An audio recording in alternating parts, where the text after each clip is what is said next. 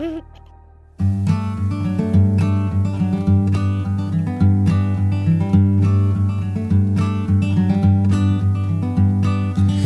little thing you think that you need. Every little thing you think that you need. Every little thing that's just feeding your greed. Oh, I bet that you'd be fine without it. Hello, simpletons. You're listening to the Minimalist Private Podcast, where we discuss what it means to live a meaningful life with less. My name is Joshua Fields Millburn. And I'm Ryan Nicodemus, and together we are the Minimalists. And of course, we're here with Malabama. Hi, everybody. TK Coleman. Let's go. We got the rest of our team here in the studio as well. Jordan's here, and Sean is here. Uh, Danny Unknown. Danny does Dallas.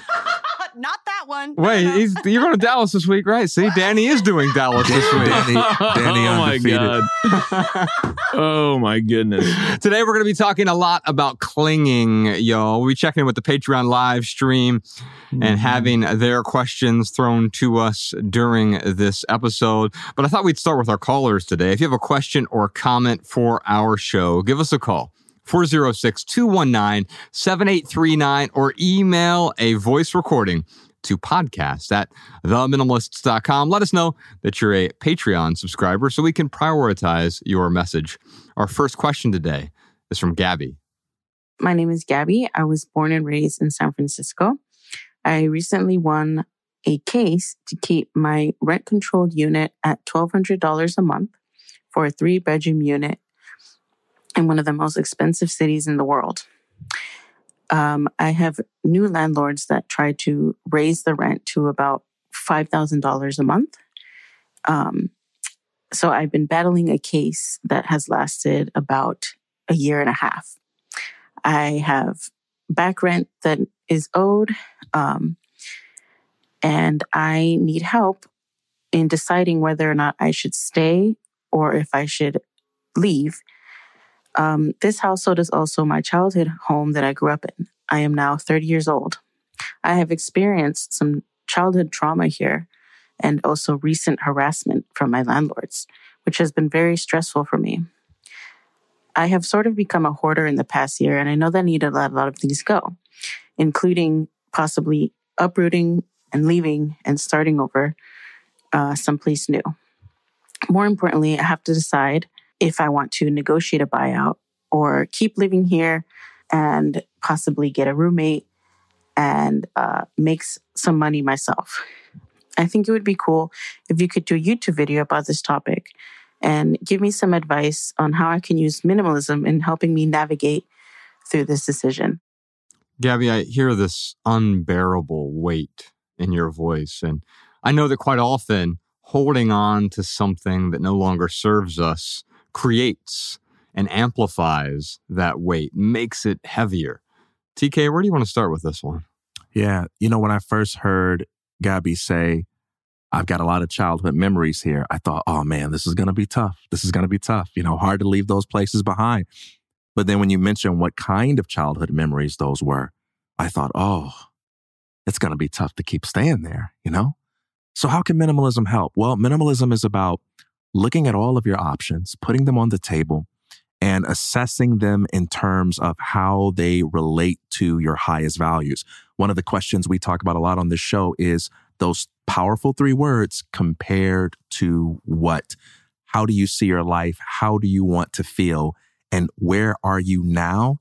And how does that relate to that? To that answer to that question. So I think there are three questions to always ask, and that is the the places where I am, the things I possess, um, are they taking me where I want to be? Are they anchoring me in some place I want to stay? Or are they holding me back from some place I want to be? I'd start there. Um, you listed a few options, and I would I would highly encourage you to um, facilitate this decision making process by by kind of looking at what the possibilities are. So you mentioned, for instance, negotiating a buyout.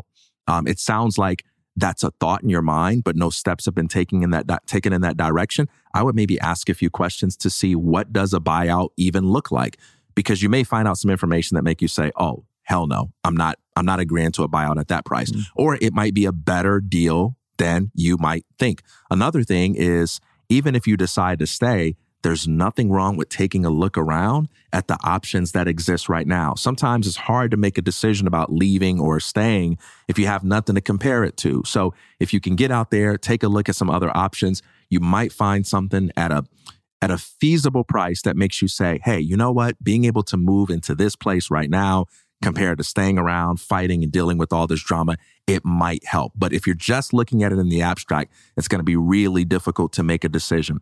And so I, I would take a look at what my options are, ask some questions, and get some of the insights that I need from that. Yeah. Yeah. uh, It sounds like there's a couple things going on. So she talked about being a little bit of a hoarder and she talked about this rent problem. Um, speaking to the rent problem and the landlords, putting myself in your position, man, like you might win this case, which $1,200 a month for a three bedroom apartment in San Francisco is like hitting the lottery. That's crazy. Um, that's really awesome. If you win the case, though, the I can only imagine how petty the landlords will start to be. So um, that's something to consider in the sense of like you may win this case, but just know that the relationship that you're that you have with your landlord is going to be uh, a very um, contentious relationship. So uh, yeah, what that's going to look like, I have no idea. As far as the hoard goes, um, yeah, I mean, uh, start with the spontaneous combustion rule. I mean, there's there's a there's 16 rules that Josh and I wrote about. You could just pick one of them and kind of start there if you want to start um, uh, whittling down on your hoard. So the spontaneous combustion rule, you pick up any item in your house and you look at it and you ask yourself, hey, what would I do if this thing spontaneously combusted? And if your instant reaction is like, oh, I would feel so sad and I would have to go out and get another one, or oh man, that thing is irreplaceable. And uh, yeah, I, I would really be devastated and don't get rid of it. But if your thought is like, meh, I don't know, I probably wouldn't replace it. Like that's a, a sign that you could probably let that thing go. If you do end up moving though, um, that's a great time to really go through all your stuff. I'll tell you, um, yeah, I, the packing party is great. So you could bring everything to your new home and kind of unpack things as you need it. But I'll be honest, like getting rid of the stuff while you're packing it up is so much easier. Um, Mariah and I have started to use this rule. Um, and you might have talked about this before. Is there a space for it? Hmm. So it's like we got um we went to Sedona and we got some crystals, you know, as as you do in Sedona.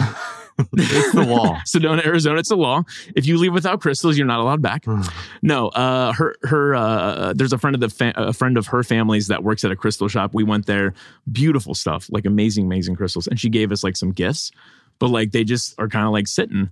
And I'm like, hey, can we get rid of these? And Mariah's like, no, I, you know, I really like the crystals, and you know, we'll use them someday. I'm like, is there a space for them like right now where we can put them to like display them? Hmm. And uh, we've kind of been approaching conversations that way. Um, yeah. I like this. Is there a home for your things Yeah. in your new home? Oh yeah, that's good. if you're going to be moving and so in a way you're doing a packing party twice you're you're actually using some of those rules the seasonality rule the the 2020 rule, the just in case rule, Mhm. the spontaneous combustion rule. Maybe you're doing the 30 day minimalism game, which by the way, you can download that free ebook. It's 16 rules for living with less. We call it the minimalist rule book, theminimalists.com slash rule book. Anyway, you can do that as you're packing everything up. But then when you get to the new place, it's like a second chance to go through these things again. Yeah. It's almost like this. Uh, my, I have a reverse osmosis filter on my water at home, and it's not just one filter, it has multiple filters, right? And you're doing this with your stuff. You're the first filter is using some of these boundaries, these rules that you've set up for yourself. And by the way, when TK and Ryan and I call them rules, they're not really rules. They are boundaries that are adjustable for your life. So seasonality for you might be 120 days or it might be 30 days. You get to pick the boundary that's appropriate for mm. you. Let me say this though, Gabby, because you're going through a really difficult time and there's an unbearable weight that if you continue to carry it, will just become more and more unbearable. Here's the good news. You've learned something about yourself throughout this process. You've learned to bear the unbearable Ooh, yeah. it feels as though, oh, I couldn't do this anymore. But at this point, it's no longer serving you. You're going to have to make a difficult decision. Yeah. But here's the thing about a difficult decision it's not actually that difficult when you put it here on the table. Here's what you're choosing between you can have lots of certainty and misery if you stay where you are right now. Or you can let go, you can have some uncertainty, but in that uncertainty, you can find the joy in your new life. You can only do that by letting go. It's true that This home may have once served you when you were a child, and even last year, maybe it served you really well. Mm, When I was 22 years old, I got my dream job. I have nightmares about that job today. hmm Why is that? Well, the reason I have nightmares about it is because I outgrew it. I got to an ending and I continued to hold on to it. And that dream job turned into a nightmare. On a long enough timeline, all of our dreams, if we cling to them, they turn into nightmares. And that's why we're talking today about the pain of clinging. Before we started recording, Ryan said, but the inverse of that is the joy of letting go. There's the joy within the uncertainty. We call it the fear of missing out, but really it's the mm. joy of missing out. Here's the truth, Gabby. You're never going to go back to the way things were. Mhm. That's the lie of nostalgia. You got what you needed out of this place, but you can't possibly go back. You won't continue getting what you once got from it. That's a lie. If you keep driving, staring in the rear view, you are going to crash. Yeah. I love what you brought up about your dream job because what happened was the same thing that happened to me, where you're so attached, you're clinging to that paycheck, that like really, really big salary. And if you're clinging to it just because of the financial piece of it, um, you can only hold on so long. And if your only reason, Gabby, for staying in that apartment is because it's so cheap, if that's the only reason, um, I think you could probably hold on for only so long. Yeah. And, you know, even with respect to the certainty, I don't even know if that's present. You know, staying where you are and having some certainty because you've got the back rent to pay. You've got the uncertainty of how the case is going to unfold, Mhm. the uncertainty about how long this is going to go. Anytime we say we want something, we should always ask ourselves, um, how much pain am I willing to bear in order to have what it is I want? So I might want something, but that doesn't mean I'm willing to wait around for an hour for it or a year for it. So how long are you willing to fight? That might be something worth thinking about. Mm. If this court case drags on for five years, six years, seven years, is that worth it? Because by the time you kind of know what's going on, Mhm. part of your life is over. You can't get that time back. So those are some important things to think about. Absolutely. Like if you don't have a plan, if you don't have like a, a- a plan B or plan A, like right now she's in limbo. So I could see where after a year and a half being in limbo, how frustrating it is. So um, yeah, the, the the maybe the best place to start for you, Gabby, is to start forming a plan. Is if you were to move, um, and at least yeah, at least look at something different. But no plan at all and in limbo, like that's definitely uh, that's going to be pretty miserable. Letting go is difficult, Gabby. Letting go is so difficult. But you know what is more difficult? Holding on to something that is dragging you in a direction in which you don't want to travel. And that's what's happening right now. You're holding on to something from the past and it's no longer serving you. And if you hold on tightly and you're unwilling to let go, whether it's a material possession, it's a childhood home, it is a memory, it is a relationship, if you're holding on, you're simply going to get dragged. Gabby, I'd love to send you a copy of our book, Everything That Remains, coming up on the 10 year anniversary, Ryan. Oh my goodness. We moved to a cabin in the middle of nowhere in 2012 to write the first draft of this. It came out January 1st of 2014. And in this book, Everything That Remains, it's really the story of me and Ryan letting go of our past and the difficulties of letting go of that past and getting dragged in directions we didn't necessarily know we were going to get dragged and getting dragged in directions we didn't want to get dragged in, letting go of this corporate career, letting go of our homes, letting go of our material possessions, letting go of our identities. This book is ultimately about letting go of your identity so you can form the identity of the person you want to become. Because right now, your past is the enemy of your future. Mm. And so let's send you a copy of Everything That Remains. If you like our podcast, I think you'll enjoy the audio book version of that book. Or if you want the book book or the ebook version, we'd be happy to send those to you as well. Our next question is from Kim. My name is Kim. I'm from Texas. I'm a Patreon. Um, thank you so much, TK, for openly speaking about your faith and your conversion to Catholicism. It really spoke to me because I was raised Catholic, but later in college found myself drawn to Protestant services. Currently, I'm in a season where I am curious about Jesus' identity as a Jew. I wonder how have you reconciled his identity as a Jewish man with Catholicism and Catholic rituals? I always wonder why some Christian denominations have taken out Jewish traditions when Jesus practiced these traditions himself. Um, Jesus didn't celebrate Easter, but I'm sure he observed Passover. So I wonder why, as Christians, we we don't do the same if we aspire to to be like Christ. Um, so I would appreciate your thoughts. Um, if you read any articles or books that have really expanded your your knowledge on this topic, I would really appreciate it. Yeah, absolutely. So thanks for the shout out. I appreciate it. And peace be the journey with your pursuit of truth and the uh, deconstruction of your faith. Um, without really getting into the weeds, I would say, you know, one connection there is that um, a lot of what you see in the liturgy actually has its roots in the ancient Jewish faith. Um, so everything from uh, the emphasis on the physical aspects of things, right? But also many of the sayings or the, the concept of the Eucharistic sacrifice, like um, a lot of Catholics, they'll go to mass and they'll, they'll have this, this moment where they go to receive communion but but that's actually a representing of the Eucharistic sacrifice, which is a shout out to the Passover uh, and a shout out to the sacrifice itself. You know, which is why they say in the Mass the words that John the Baptist says to Jesus, Behold the Lamb of God who taketh away the sins of the world.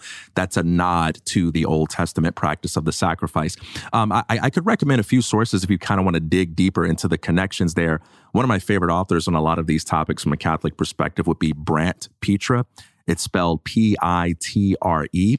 And he has a lot of books that begin with the Jewish roots of and he talks about some aspect of the Catholic faith, the Jewish roots of Mary, the Jewish roots of the Eucharist, and so on. There's even one that's uh, called, uh, and it's not by Brant himself, but it's called the Jewish roots of the the priesthood. And so there's a lot of material out there that talks about those connections for anybody that's interested in exploring. But um, you could feel free to email me directly if you kind of want to chat about any of the stuff. I can. I've got a number of different YouTube playlists that kind of delve into that as well. Um, so yeah, that, that'll be all I say on that. Hmm. I think that one thing to think about here is when we're talking about identity, yep. and I think we were talking about this with Gabby's question, the last question as well.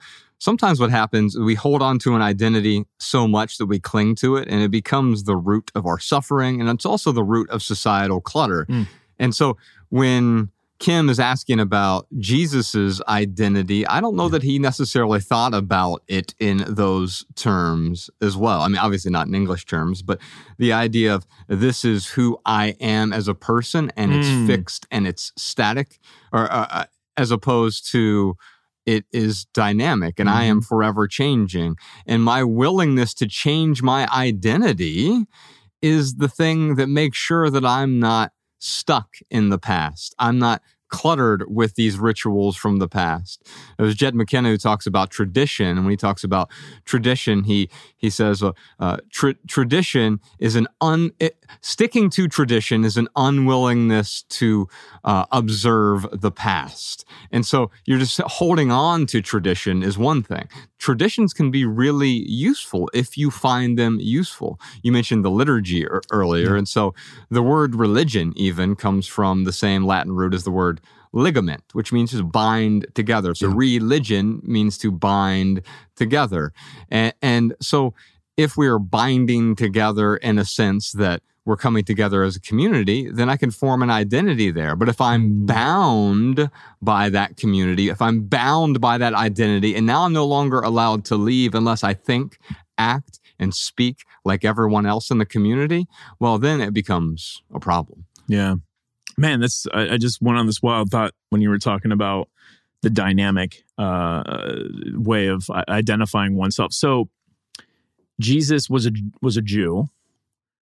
Uh, he never said he was a Christian. It, Christianity is something that people put together to worship Jesus, right? And it's and me thinking about what I know about the Bible, which um, uh, I a lot of it has kind of gone out the window. But the one thing I do know is Jesus did talk about living like him, like he was this example mm. to to to uh, as, as as a role model, right? but he never said to worship him. He talked about worshiping his father all the time. Mhm. So what we've done is we have taken someone who really never wanted to be worshiped, we've put them on a pedestal, Mhm. and we've created a whole religion around it called Christianity Mhm. that you saying that I'm like, oh, the whole point of not the whole point, but one of the main points I got from Jesus's story is that hey, um, I'm I'm being myself. I'm being a loving person. I'm being caring. I'm looking out for others. I'm being inclusive. I'm not being exclusive, and I'm going out of my way to show you how to how to you know serve the Father. Mhm. And it it's I don't know. Like I I think if Jesus were alive today, he would look at it and be like, wait a minute. Like you guys are worshiping me. You you created a whole religion around me. like all I wanted you to do was like be your genuine, authentic, loving self. Because what we've done with uh with with with this religion now is like it's it's been weaponized in a lot of ways. Um, not uh, not I'm not calling saying that you've weaponized Christianity, TK. Please don't take it that way. But you know, at its at its worst, it is being weaponized. So And I um, think TK would obviously recognize that as well. Any sort of idea that gets turned into an ideology mhm. can be used to help people or it can be used to batter people. Yeah. Right. And, and, and, and that includes the idea that Jesus is God. There are people like myself who believe that he is, who don't believe in um, uh, initiating violence against people, who don't believe in bum rushing people and forcing a belief on them, Yeah. who respect free will, who respect voluntary choice and peace and things along those lines, and who can engage in critical and charitable dialog Mhm. um, it, it's it's it's debatable, right? So like it means something to be a Christian, and it means something to not be a Christian. And Jesus definitely didn't identify himself as a Christian, but that's because Christian just means follower of Jesus. It's sort of like saying Socrates never identified with being a student of Socrates. Of Mhm. course, right? You know, Yeah. like uh, you you need somebody who comes after him, who follows his way. Uh, the earliest Christians were actually Mhm. called just followers of the way because Jesus referred to himself as the way. But you know, like w- Mm. w- with the broader point of like identity, though, um, there are a lot of great um, stories from from the life of Christ, like the Good Samaritan, the woman at the well, Jesus showing love to the tax collectors. Oh yeah. Jesus defending the adulterous woman who the religious leaders at that time were ready to stone Mhm. and offering people this invitation to be more than their past, to be free from the sins and shortcomings and sufferings of their past, to have a new life. And I think when it comes to identity, that's that's the message that's there for us, right? Mhm. um, we we can be more than what we have been. Um, and in the same way that you have like uh, I mean, I, I I I at least look at it this way in that story of Jesus transforming the water into wine, that that it also symbolizes the possibility for transformation in our own lives in Yes. areas where we have not been enough. We can become something that is beautiful and that can be of great service to the world. So I think that's a kind of a tie-in when it comes to identity. But hey, I appreciate the shout out on this question. I received that love. Um, talking about one's religion uh, is is is very challenging and difficult to do. Mhm. Um, there are people that appreciate it. There are people that don't appreciate it. I try to be respectful whenever we have the discussions and invite dialogue about differences and so on. So thank you for Yeah. appreciating it. And uh, feel free to hit me up if you want to dive into the weeds on any of those topics. And I've given you some resources to check out if you're interested in knowing more about the Jewishness of Jesus, I which is love a it. very beautiful topic. I love it. Yeah. And it makes me think like it doesn't matter what religion you are, it's when you put yourself on a pedestal. And it's hard not to do that because people sometimes turn to Christianity, for example, uh, because they live such a rough life and they use the, the teachings of the Bible and Jesus to get out of whatever situation they're in. Mhm. And then all of a sudden, they're living a good life. Yes. And then, and now they're on the pedestal, like, oh, now I'm better than Mm-hmm. and they um, start to push that onto other people. I love that you brought up the tax collectors. Do you know the story of the tax collectors? Mhm. Yeah. So Jesus basically um, was eating with the tax collectors, and they're like, "How dare you? Like these are the tax." And he's like, "These are the people we need to have dinner with." Yeah. And I don't see that a lot in um, in Christianity, and that is, uh, I think, that is where the mistake is made. Instead of like taking examples like that and going out of our way to help people that we 100% do not agree with what they're doing, instead of inviting them to dinner, we judge them, and um, uh, yeah, and it's and it's just another example of it being weaponized. And when, when we judge them, we cease to see them. Yes, And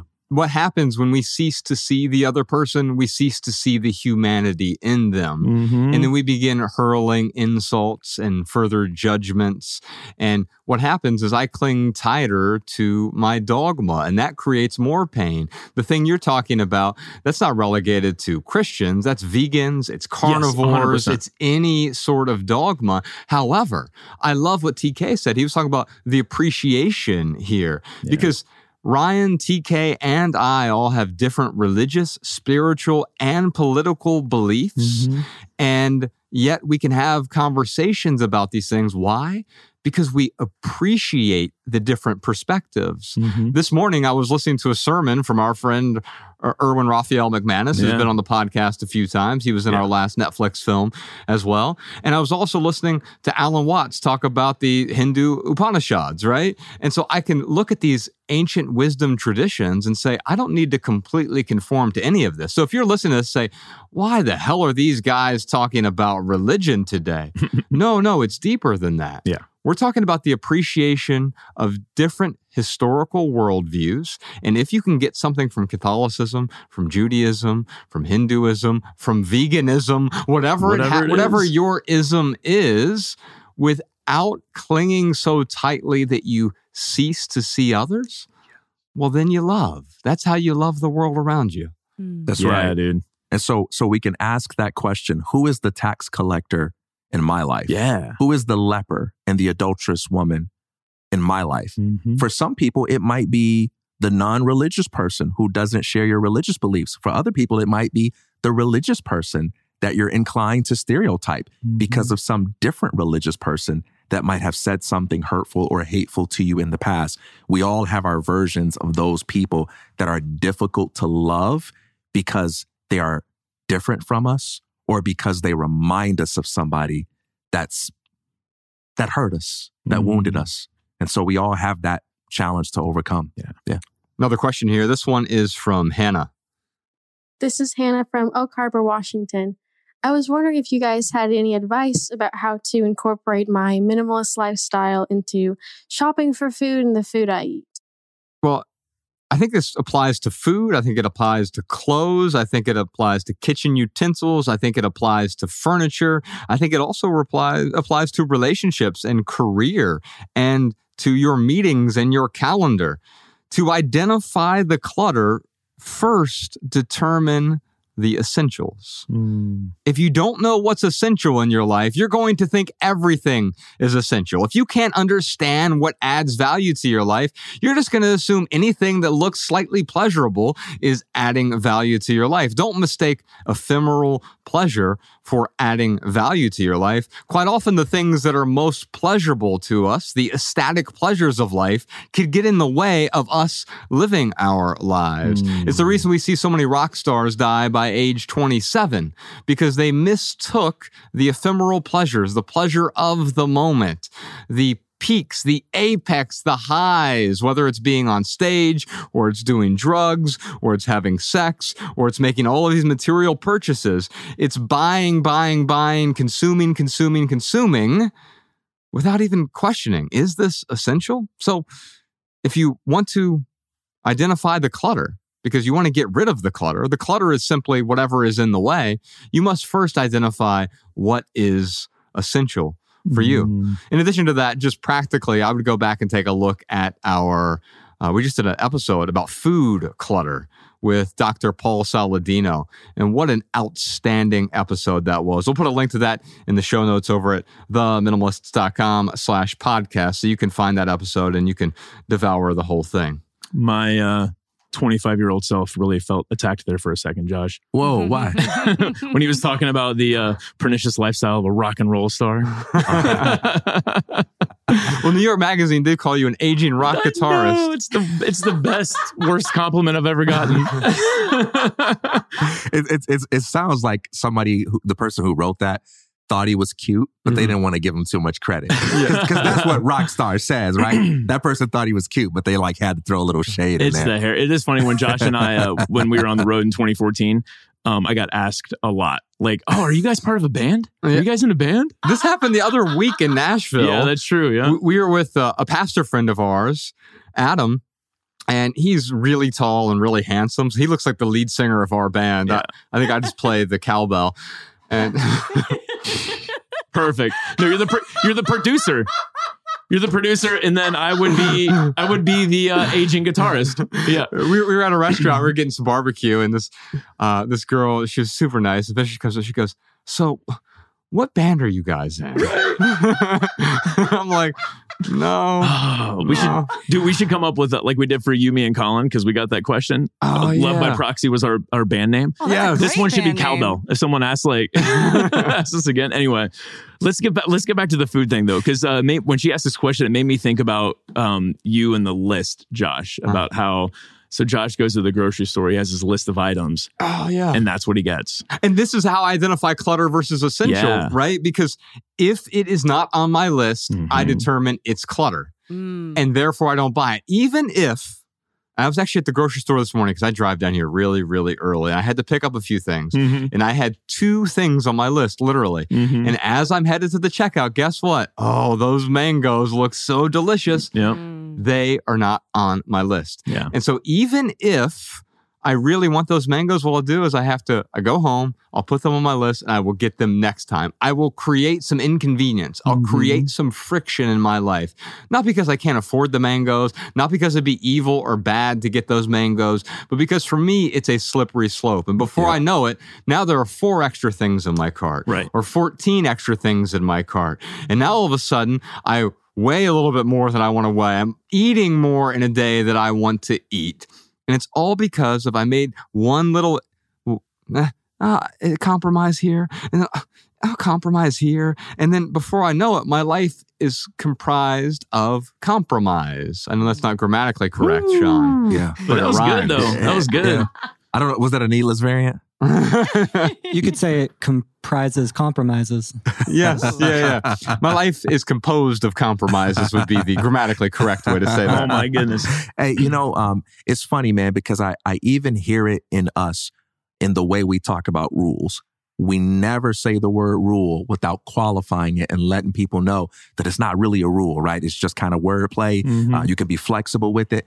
And I, I, I think while it's important to speak to a culture that is afraid to be legalistic, I think it's equally important to affirm the beauty, the value, and the power of giving yourself permission to just stick with something. Mm. You can't see where a thing is going to lead. You can't learn from a new technique if you don't just give yourself permission to stick with it for a while, to be a rule follower for a while. You can do just about anything for a week or Mhm. for 30 days, for a couple of weeks. Just pick a time and say, This is the strategy I'm going to try out. And even when it's inconvenient, I'm not going to give myself permission to abandon it because I really Mm. want to see where it leads. I, would, I really want to try it on.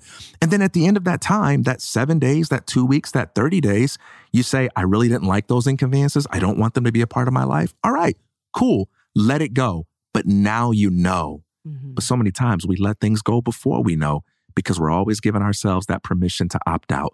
And that's what I like about your your your rule of saying, I'm gonna write down what I'm gonna get from the grocery store and I won't Mm. buy anything that's not on my list. Yeah, you can but what if I really, really need something? Okay, sure, you can play the game that way. But how about playing the game the other way too? Mhm. Saying for 30 days, I'm gonna do it like this. Hmm. You'll learn something about yourself. Yeah. Yeah. It made me, uh, you you said, um, how we adjust the rules, how, how we make them specifically so people can adjust them. And my mind went to like, how do you adjust this rule that we're talking about? I've got one. I got one too. Go for it. so I was thinking, um, if you have like a kid, for example, and you know that that kid is always asking for something at the checkout line because that's what the grocery stores do and any other store, um, maybe you do want to allow your child to get like one thing. So you could do your list and then have like one miscellaneous object, one miscellaneous item, and like you allow yourself one miscellaneous item or something like that. But Yeah, it is like- you absolutely Yep. can adjust any of these rules that we talk about. Um, what was your idea? Uh, It's very similar to that. Is pick a number Mm. And and so it's how many exceptions do you want to have? And then you just simply have a space on your list for exception number one and exception number two. I wouldn't do it with kids because I want to teach them about the burden of impulse Sure. Mhm. and how that impulse can become a prison for us. Mhm. When all of a sudden I need it and I need it now, Mhm. that becomes my own prison. Yeah. I've I've constructed this prison cell out of bars built with impulse. Mm. And so what I want to do with my daughter is show her that it's okay to go without. Mhm. And when we get home, we can put it on the list for next time. If you remember, you have to remind me. Yes. So she has to hold on to it. I don't have to hold on to Yeah, it. absolutely, man. Yeah, it's it's a, definitely a balance. I want to take this a little bit further, a little bit deeper with like, how do you come up with that list? So I know some people. Uh, I know that they're probably listening to this, and they're like, I don't even know how I would, I would go about writing a, an intentional list. I mean, that's how you use minimalism with this. It's like you, you do it deliberately. So you write down the list of food, Mhm. but then the question is like, where do you get that list from? So, Yeah. so I mean, for me, I think about when we had that. Uh, Josh and I w- uh, were vegan on a bet. Um, I went uh, a year. He went eleven months, I believe. That's right. Still owes me a dollar. but uh, I remember like looking into it. I'm like, oh, like I can't even do honey. So like I had to like really write down before I went to the store, like, okay, what items am I going to get when I'm at the grocery store? So um, it might take a little research first, like what you know, what is the diet you want to plan for, and everybody's going to be a little bit different. Um, but that could really help you put a list together. Any other thoughts on that? Yeah, I think that episode we did with Saladino on food clutter is a great place to start for two For sure. reasons. One is he talks about the four foods to avoid. These types of foods I know are clutter, right? Seed oils was one of them, and that's one I've I- so I know that nothing on my list can it can include these four ingredients essentially, Mhm. right? Yeah. Also, what are the four foods that I really want to incorporate more of in my diet? Doesn't mean you have to exclusively do that. But what if 80% of my diet is built around these four types of foods? Oh, now that informs my list. Yeah. I can have things other than that on here as long as I'm excluding the things I know are clutter. That is a great place to start. Yeah. Yeah. You know, one thing I, I just want to say is you can be intentional and have exceptions if you're intentional about your exceptions. Sometimes when we try a new strategy or rule, we're so afraid of those inevitable moments where an exception might have to be allowed that we abandon the, the rule altogether and say, all right, I'm just going to yield completely to impulses. But you don't have to be impulsive in order to make an exception. You can think ahead of time about the kinds of exceptions you want to allow. So with the grocery list strategy, you can say, I only buy what I write down. However, I give myself the permission ahead of time to get two items if I don't think of them until I see them on the shelf. This is the way I want to eat. But I also know that when the birthday comes up or this anniversary comes up, I'm going to want to make one or two exceptions. So I give myself the permission ahead of time to make an exception on these kinds of days. When you're intentional about your exceptions, you allow room for improvisation without being a slave to impulse. Mm, two is too much. I'm not handing out a minimalist certificate if you're if you have two miscellaneous items on your list. I was just teaching Elle about homonyms recently. Two, two, and two, right, right, and right. you can join How to Write Better if you want to learn more about we got another question here. This one is from Alex. Hi, my name is Alex. I'm calling from Clarks Summit, Pennsylvania. How do you minimize impulse urges? Can you just stop? Can you Mm. just stop buying things impulsively? Mm, Well, how do you let go? Letting go is not something you do, it's something you stop doing. Now, what does that mean? Do you stop purchasing the impulse purchases? Yes. And over Mm. time, what does that mean? Mm. The impulse has less of a tug. We were just talking to Hannah a moment ago about developing a boundary and not going outside that boundary with her grocery list, Mhm. right? But you can apply that boundary to anything. Because here's what happens when I go to the grocery store now, I am not pulled in a million different directions because my boundaries are clear. When I go to the grocery store, even the really fancy one down the street, I know that 90% of the things they have there cannot go into my cart ever because Mm. they contain the four foods that I refuse to eat. I've set up that boundary. I've already said no. Mm. And if you get good at saying no, no, no, no, what does that do? It reinforces your boundary to to the point where it's no longer a linguistic exercise. It is a internal feeling. Mm. I know when I walk into the grocery store, like at first it was miserable, right? Because everything in here, I want it. Impulse. Yeah. I would love to eat this. It looks so delicious. But now it's freeing. I walk in the grocery store and say, huh, this isn't food Mm. for me. hmm This isn't my food. I can't take this home. And therefore, the impulse is gone. let me let me see what you guys think about this. So when it comes to impulse, is it something that we want to do completely away with? Like if I had a magic wand and I said, "Hey, I could wave this and get rid of all your impulse urges," like would you would you like ask me to wave that wand? Depends what you mean by impulse here, right? And so, so, so any action taken based off of a an immediate desire that an in the moment desire that is But overtaking you. You're asking about the urge. Would we get rid of the urge? Yeah, would you get rid of the impulse? Like when you're in the like any impulse, you're in the checkout line, uh, you have an impulse to buy that candy bar, um, you are uh, getting ready to um, I, I don't know, you're going out to lunch and someone's like, Hey, come out to lunch. You didn't really plan to go out to lunch, but you're like, oh, we're gonna go ahead and do it and spend that money on there. Yeah. Because when I think about it, I'll just take this a different direction. Um, when, when I think about it, it's really about managing those impulses because I would I would say that there are times in our lives where the impulse isn't necessarily a bad thing. The problem is our filter when we get these impulses, like we don't have a very good filter. So doing things like you're saying with the rules and kind of putting boundaries up for ourselves might be a very good way to um, to to catch those impulses. A great filter are the questions to ask before you buy something. yeah, yeah, we have a free wallpaper you can download, theminimalists.com slash wallpapers. There's seven of them there, but one of them is the, the five questions to ask before buying. And Ryan, I like where you're going with that because it is true that at first you have to do something to manage the impulse. Mm-hmm. But once you have done it enough, the idea is to eliminate the impulse for me. And that's what I've done with my grocery list. I've effectively eliminated it. It's like if you go to a doctor and your doctor says, Oh, you have cancer, you're not going to say, How do I manage this cancer? Mm. It's how do I eliminate this? I want a abiding cure that eliminates this cancer. And for me, the impulse is a type of desire, right? Mhm. And I'm not against all desire. I don't think desire is a bad thing. I also don't think impulse is a bad thing. And by the way, cancer is also not a bad thing. It's the way the body is working to heal itself sometimes, right? And so, uh, understanding that impulse by itself is not an inherently bad thing.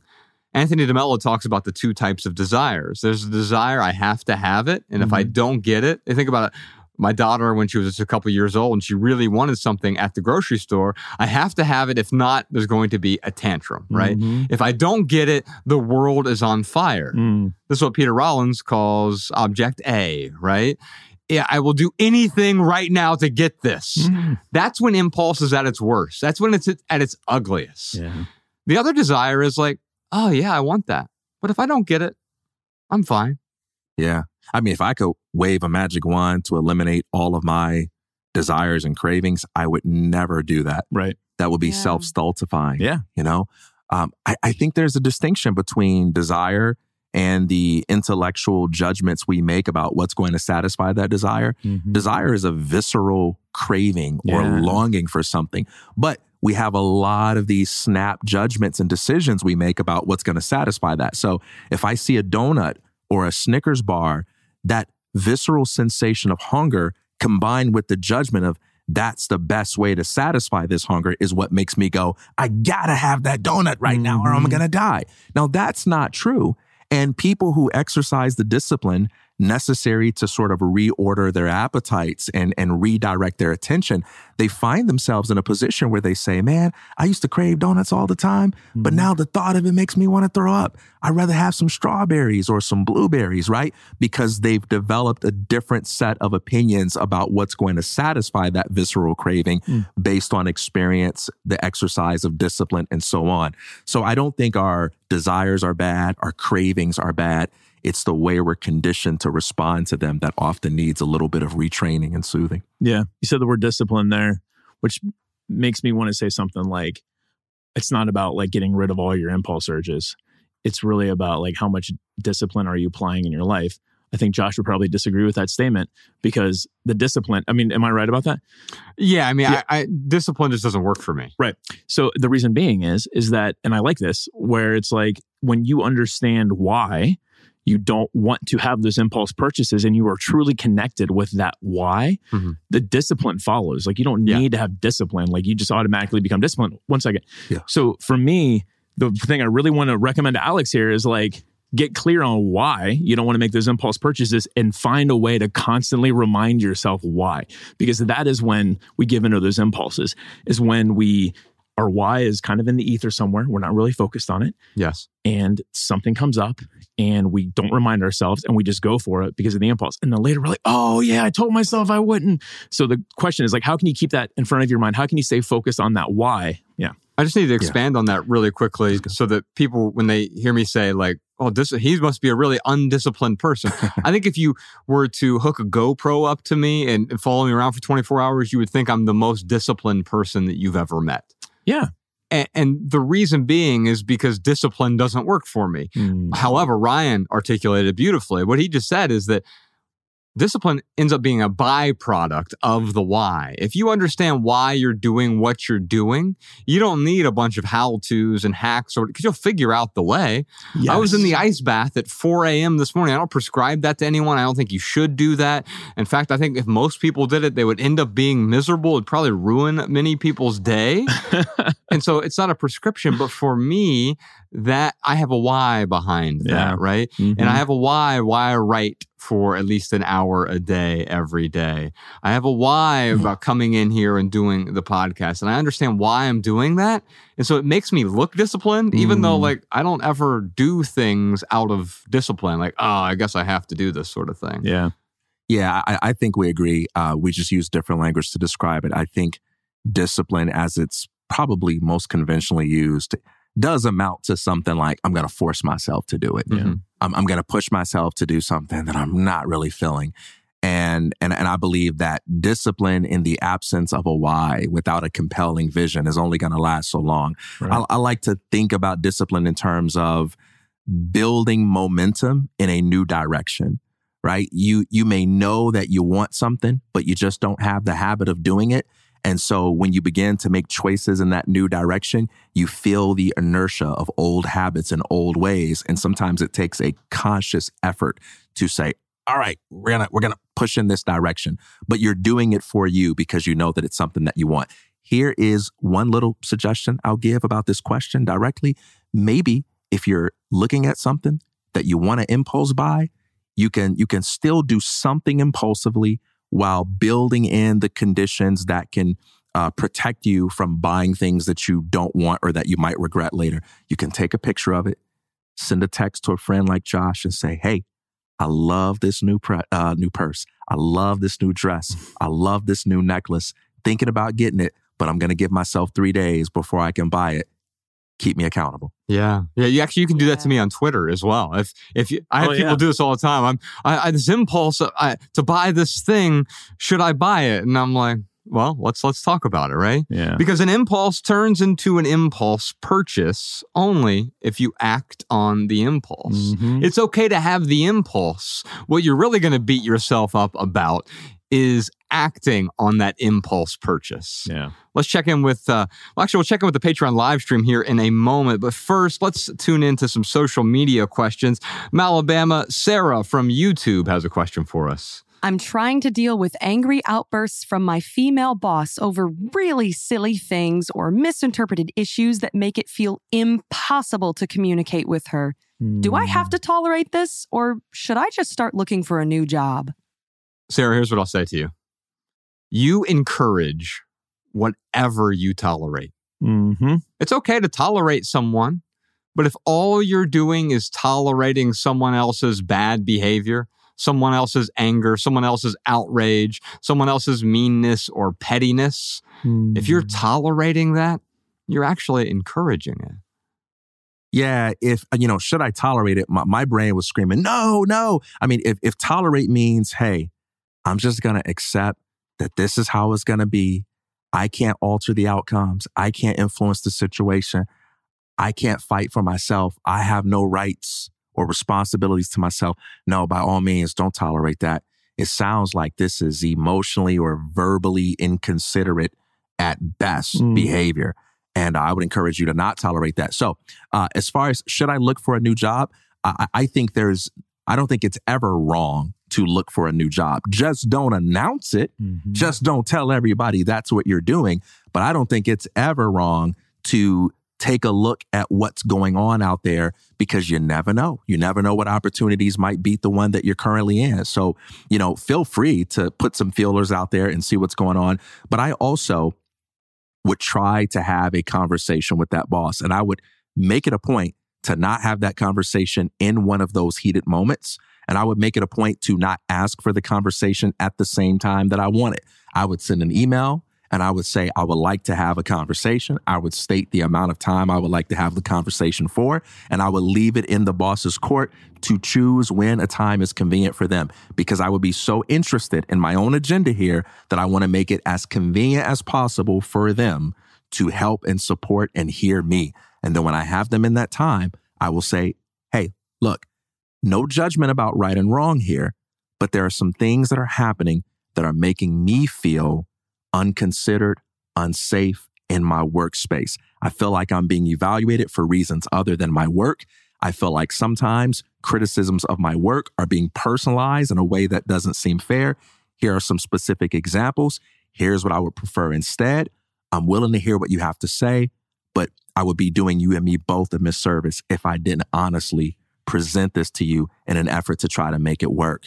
And I would see what that boss has to say. And if that boss is inconsiderate for that, I think that's your answer. You gotta get out of there. Mm. If a boss can't have that conversation, I, I, I mean, I, I wouldn't know what to do in that type of situation, right? Like, you got to start looking for other opportunities. You don't want to work for anybody that can't even respect you enough to hear you say something like that. Yeah. Yeah. Man, Sarah, I know that you don't want to put up with that. And so the real question is, is like, how do I have that conversation with my boss? And you gave some, you gave a great couple examples there, TK. I would highly recommend uh, nonviolent communication, Sarah. And the reason why that book is so important is not because it teaches you how to manipulate, it teaches you how to not escalate. And that is one of the most important parts with difficult conversations like this. So, um, yeah, before you talk to your boss, if you're looking for tools, Sarah, read that book. It's very short. If you get it on audio, it's like four hours. I think it's I think it's a little less than that if you listen to it at Josh speed, which is, you know, 3.0 or something crazy. Josh, speed, you can get to it in like 15 minutes. yeah, right, exactly. But the thing is, is like uh, you want to go to your boss uh, because if someone talked to me that way and like escalated it, my 25 year old self put up with it, didn't know how to deal with it. My 41 year old self, you're so old, Josh. my 41 year old self would be like, "Do you think it's appropriate to talk to me like that?" Mm. Mm. And then they would be, they would go off the handle, and that's where it's hard to not escalate Yeah. and be like, and then they would go off the handle, and I'd be like, "Yeah." So, do you still think this is an appropriate way to talk to me? Yeah. Like, I'm happy to work for you. and you're not doing that in a way that is being snide. No. Uh, It's it's simply showing them a mirror, holding up a mirror for that boss to realize like they may not even understand what you're tolerating right now, Mhm, right? mhm. Ryan and I, it's funny, my daughter, uh, she's who's the meanest person that you've ever met? And I had an answer right away. And Ryan knows know the exactly person. who you're talking Oh, about. Yeah, for sure. Because it's the Mhm. meanest person he's ever met as well. Yeah. Well, maybe Ryan's stepdad. TK Coleman, my stepdad. All right, sorry. no, but like Ryan and I had a boss in the corporate world. I mean, the very first meeting I was ever in with him, he called us all cocksuckers. Uh, it was like, you know, it was quite the motivational speech. Oh Um. He's very 1980s boss. Yeah, yeah. It was, he, he wanted, he like aspired, I think Gordon Gekko was probably his like sort of ideal Yeah. uh, archetype Yeah. in a way. Anyway, he was a mean person Mm-hmm. and I tolerated it. But guess what? When I tolerated it, I was simply encouraging more uh, of that behavior. So I want to, I just want to clarify as we wrap up this question for Sarah. When I say you encourage whatever you tolerate. If you have a cluttered house and you're tolerating it, you're encouraging more clutter. Mm. If you have an angry boss and you let them be angry to you, you tolerate it, well, you're going to get more anger. If you have a toxic partner relationship and you tolerate it, you're going to get more toxicity. If you need more affirmation from other people and, well, you tolerate the fact that I have this particular need, well, you're going to need more and more and more of it. And so you get whatever you tolerate. And the more you tolerate, the more of it will show up at your door. That's a little bit different from saying, in the moment, I can accept this for what it is, but I'm not going to continue to tolerate this behavior. I can even appreciate this person and love them, but I don't have to tolerate their behavior if they're treating me this way. Yeah. Hmm. And bottom line, you absolutely deserve to be treated better than that. So the question is, what direction are you going to move in in order to start getting the treatment that you deserve? And if nonviolent communication don't work, I recommend for a different kind of inspiration, watching The Equalizer with Denzel Washington. I thought you were going to say something like Terminator 2 or something. Get some good ideas on how to deal with people that don't know how to talk with respect. See, I Oh knew we God. were going to start doing ads eventually. The Equalizer 3 is coming out oh very my soon. goodness. How much are they paying you for that, TK? Use his code Coleman. I got a question here from Instagram. Lori's got a question for us. I try to be healthy, but there are people who tell me everything from my fruits and vegetables to my rugs and furniture is toxic. Do I have to avoid everything in order to be healthy? Yes, everything is toxic. yeah. I mean, fundamentally, everything is toxic. Your air is toxic. Your technology is toxic. So you're breathing in all the mold and the dust and the particulates. Your technology is toxic because of Mm. all of the blue light that is coming off of your screens or the EMFs, the non-native EMFs. Oh, by the way, your water is toxic. Mhm. All of the chemicals that are in your tap water are all many of them are cancer causing, right? And so not only are those things toxic, but your home is toxic. All the fragrances in your cleaning detergents and soaps and deodorant, that's all toxic. Everything in your life in modern day society is toxic. Mhm. But the cure to the disease of excess is subtraction. Doesn't mean you have to get rid of everything. But as soon as you become aware of these things, as I have begun to become aware of many of them, no longer do I have fragrances in my home. I don't use deodorant anymore. No one complains about that, right?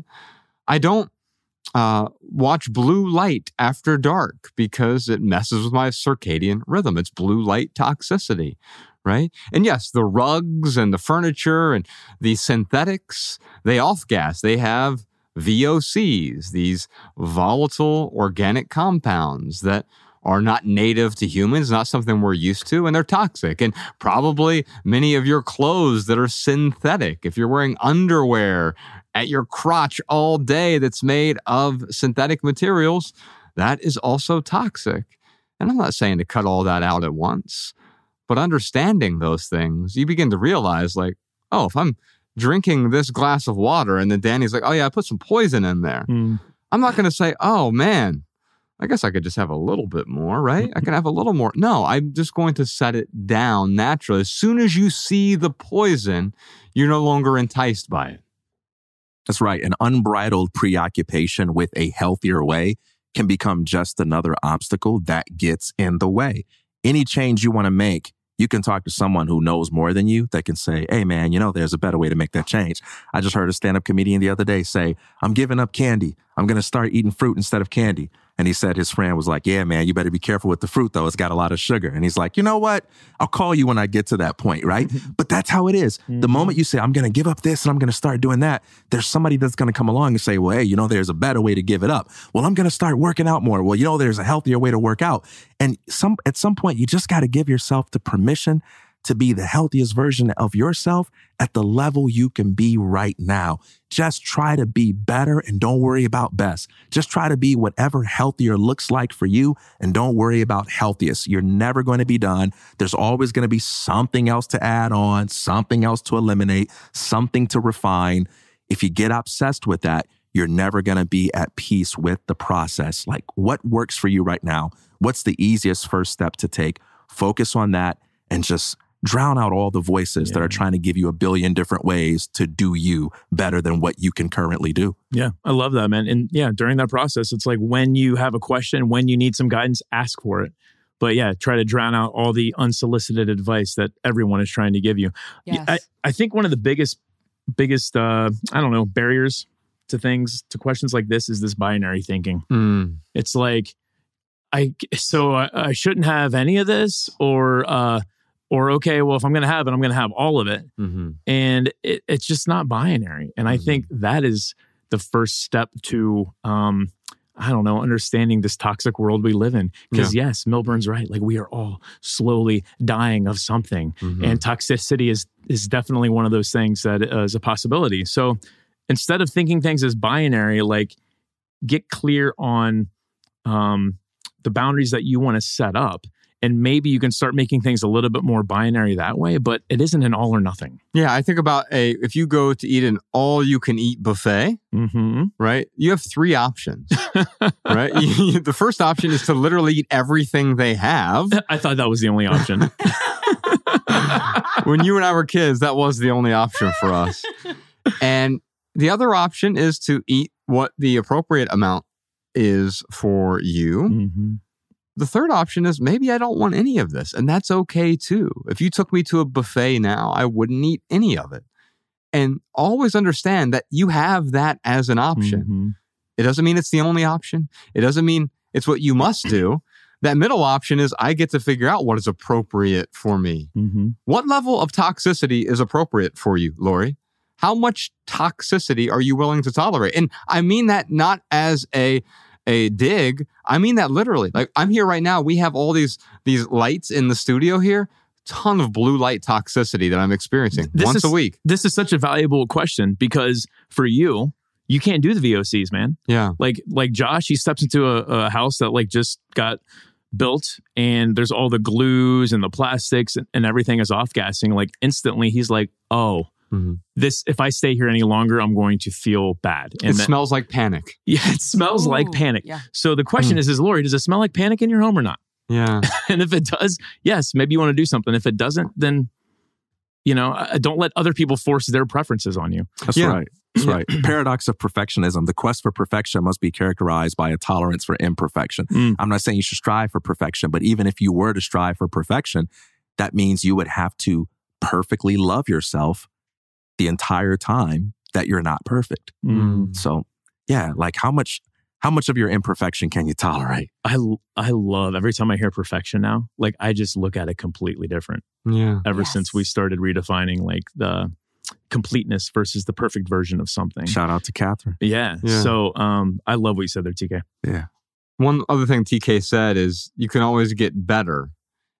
Understand that getting better in today's modern world often means subtraction. We often think about Yes. more is Mm. better, addition is better, multiplication is better. But maybe it's better to subtract. Maybe it's better to divide. Maybe it's better to live with less, fewer toxins in our home, in our hygiene products, in our air. We have toxic sleep now. Everything in our lives is toxic. You're not going to make your life better by adding more toxicity to it. Mm. The only way it's going to get better in that case is to subtract. Another question here. This one is from David on Facebook. Why do people get so easily offended by differing ideas? Shut up, Mallory. Yeah. I don't think people do get offended by differing ideas. I'm not offended. You're offended. Can you use minimalism to keep your mood from being swayed by other people's opinions? Oh, I got something pithy for y'all. Check this out. Freedom is a consequence of doing what you enjoy and then allowing others to be offended by your liberation. Ooh. Yeah, baby. That's deep. Can you can you uh, expound? So here's what happens.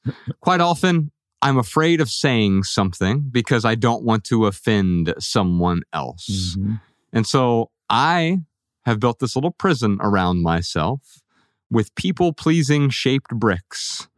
And I'll please this person here. I'll please this person. And it's just one little brick at a time. Well, how big of a deal is that, right? Mhm. But then what happens? I build that prison cell with people pleasing sized bricks, and someone is still going to get offended. In fact, they pick one of the bricks up and use it to batter me because I said something that pleased you, but it pissed you off. Mm. And now all of a sudden you're upset, you're offended. Now, why does this happen? It happens because we cling. This is the pain of clinging. What we do is we have a thought, and that thought turns into an opinion. Mhm. The opinion turns into a belief. The belief turns into an ideology, and the ideology turns into a dogma. And we build a whole theology around some opinion we have about Republicans or Democrats or trans rights or religion or whatever it might be. And we cease to listen to other people because, well, I'm so offended. I'm self righteous. Hmm. In order for me to be right, you must be wrong. In order for you to be wrong, I must be on a pedestal looking down on you. Mm. No, go ahead, brother. Oh no, I was taking a deep breath. Good, I- yeah. yeah, I was you just taking breathe, a you breathe, breath. buddy. I'll go.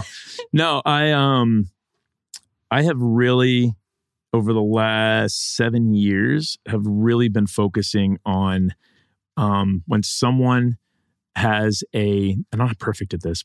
Um, I'm not complete around this, Mm. but uh, when someone comes at me when they're offended, instead of me trying to argue with them, it's more about asking questions. And it's about like, instead of giving them my answer, it's guiding them to their own answer, which if it just happens to be my answer, well, even better. Because then that makes me right. I love being right. and that's kind of the problem though. We all like being right. So um, if I see two people going at it, I'm not going to intervene. Like that's not my, sp- and it's hard not to do that on social media. Hmm. You got two people arguing. Oh, let me give you my two cents, you know, and then now now we're picking sides and stuff. But um, if someone is coming at me, or even if I want to ask someone else about what they're doing, um, instead of saying like, "Hey, I noticed you're doing," it, it- you know, I noticed you're doing this. Um, you shouldn't be doing that. It's like, oh, I, I see that you do this in your life. Um, tell me about like, you know, why is that really important for you to in your life? And like that way, you're kind of creating conversation. So the reason why people get so offended, um, well, that's just human nature. Um, but the reason why it gets violent or it gets really, really angry is because we don't know how to have adult conversations. And also, I think we don't know how to, ha- to have fun or to enjoy ourselves. It gets back to the thing I said a moment ago. Freedom is a consequence of doing what you enjoy and then allowing others to be offended by your liberation. So Mm. when you're participating, adding fuel to the fire, first off, ask yourself, do you enjoy this? If Mhm. so, there are great ways to have debates that you will really enjoy and you can participate in a dialogue like that. Yeah. But usually, I don't enjoy the back and forth. I don't enjoy No. being self righteous. In fact, it makes me miserable. The need to be right makes me miserable. And so, Mm. what if I do what I enjoy, regardless of whether or not you think it's right or wrong? And then you can be offended if you want Mhm. but I don't have to participate in your offendedness. It's not my job to unoffend you. It's not my job to placate you. It's Mhm. not my job to coddle you. It's my job to enjoy myself. And then if you're pleased by that, great. If you're offended by that, that's fine too. I gotta breathe deep. This brother, uh, me, like it's not my job to offend you. I'm like, hey man. Well, maybe you could speak to the second part, TK. of Just like, how do you use minimalism Mm. to prevent others from swaying? Uh, y- y- yeah, from swaying your mood. I mean, because that is uh, Yeah. that is something where we see something on Instagram and we get pissed, Yeah. and now our mood is swayed. Well, I'm not of the opinion that difficult discussions about our differences need to be fun. I believe they need to be free. In order for them to be fun, that means I need to enjoy this difficult discussion. In order for them to be free, that means I am available. I am fully present as my authentic self. Because the reality of being human is that we are multidimensional and we not only have different ideas, but we have different emotional experiences. And I want to be free to have a conversation where if what you say offends me, I can feel offended without having to change the conversation or, and, and make it about me being offended. Right. Mm-hmm. However, I, I want to be the kind of person who can still respect your right to complete a sentence, Mm-hmm. who can still respect the other elements in this conversation that go beyond the mere sensation of being offended. I think the best kind of conversations is where we can talk about things, we can debate, we can argue, and we're free to be passionate. Mm-hmm. What, what if I do want to cry as you're saying something to me? Because that's just what your words invoke for me. Right. It, it doesn't mean I need to punch you in the face. Right. It doesn't. It doesn't mean that my feelings give me the excuse to say whatever I want to say to you or do whatever I want to do. But maybe, maybe I want to cry. Maybe I want to laugh. Maybe I want to smile. Maybe I want to feel inspired or whatever it may be. And so many discussions about differences today um, involve a lot of emotional policing Mm. where, where, where we focus on the optics of how people look and sound when they disagree. Oh, that brother, he, he looked a little defensive when, when, when they gave him that question. Oh, he looked a little fidgety and nervousness. So what? We're human beings. Sometimes we're nervous. Sometimes we feel defensive. Sometimes we feel threatened. Sometimes we feel sad. And how in the hell can you do good philosophy if you can't look at a question, if you can't look at an idea and be honest with yourself and others and say, man, that threatens me a little, but I'm going to stick with it. Mm. That frightens me a little Yeah. but but I'm going to let that question haunt me because perhaps that question can do me some good. And so we have to listen to others, but also be willing to allow them to be who they are and process as they need to process without feeling the need to be the emotional police. Oh, you can't feel that way Right. about what I said. You can feel whatever way you you need to feel, brother. You can feel whatever way you need to feel, sister. But maybe we can come together and talk in a way so that our feelings don't get in the way of our ability to respect one another's dignity. Hmm. Yeah, I always make the mistake. Like, well, I don't make it as much anymore, but uh, let's say Mariah was upset about something. Hmm. And in my mind, I'm like, oh, if I was you, I wouldn't be upset. And here's why. You shouldn't be upset. Let me explain to you what. Let me tell you how much she loved that. Wink, wink.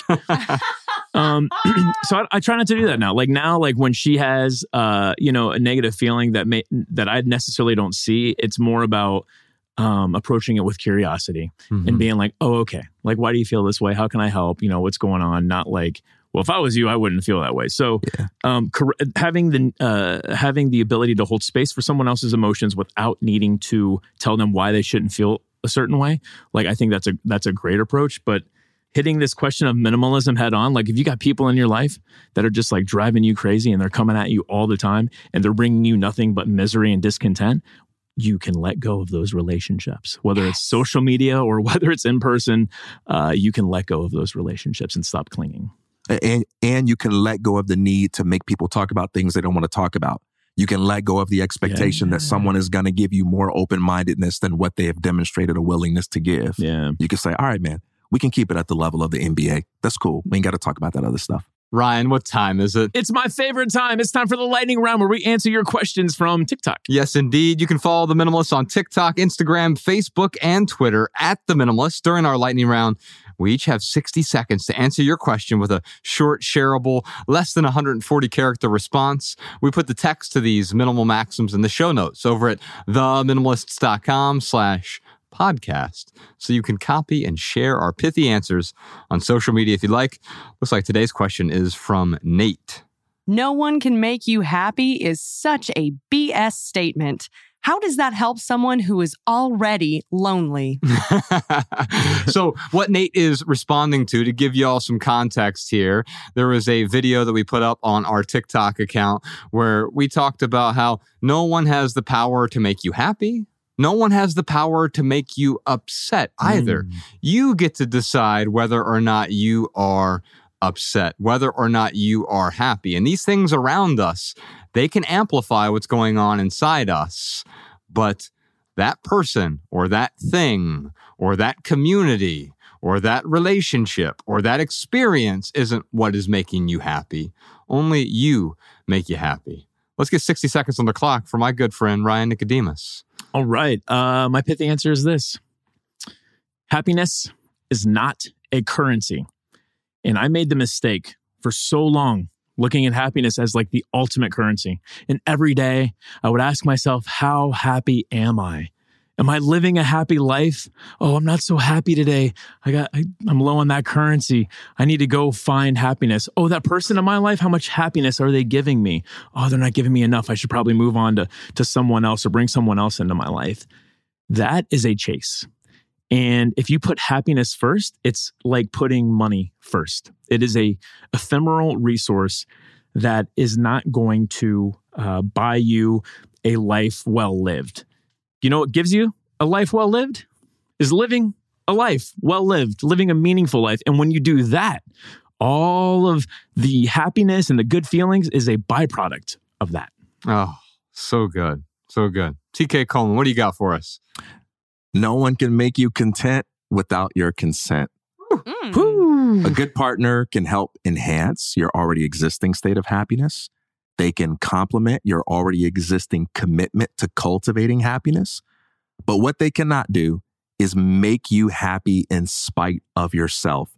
That's neither fair to them nor feasible for you. So if you're not in a relationship and you want to be in a relationship, you've got two options. You can say, I'm going to wait until I find a great relationship before I give myself permission to be happy. Or I'm going to pursue the relationship that I want, but I'm going to create a little bit of happiness as best as I can along the way. That first option, if you say yes to that, then you make it difficult to attract the right kind of person and you make it easy to attract the wrong kind of person. But if you exercise that second option, you not only make it easier to attract the right kind of person, but you make it easier to work the relationship well if you find them. Mm. Thank you so much for not making me follow TK. I appreciate that. That was really nice of you. well, I got something pithy for y'all. Y'all ready for this? Yes. Here we go. It is not wise to lend your happiness to others and then beg them to give it back to you. Yeah. Too often, I say, Oh, you're going to make me happy. But I'm already happy. I was born happy, and I'm allowing you to take that away from me. No one can make you happy. Also, no one can make you unhappy. No one can make you angry. No one can complete you. No one can fulfill you. No one can make you better. And so, why lend your happiness to your friends, to your family, to your coworkers, or to people you dislike on social media? Why lend your happiness to them and say, please, please give me my happiness back? That is a recipe for misery.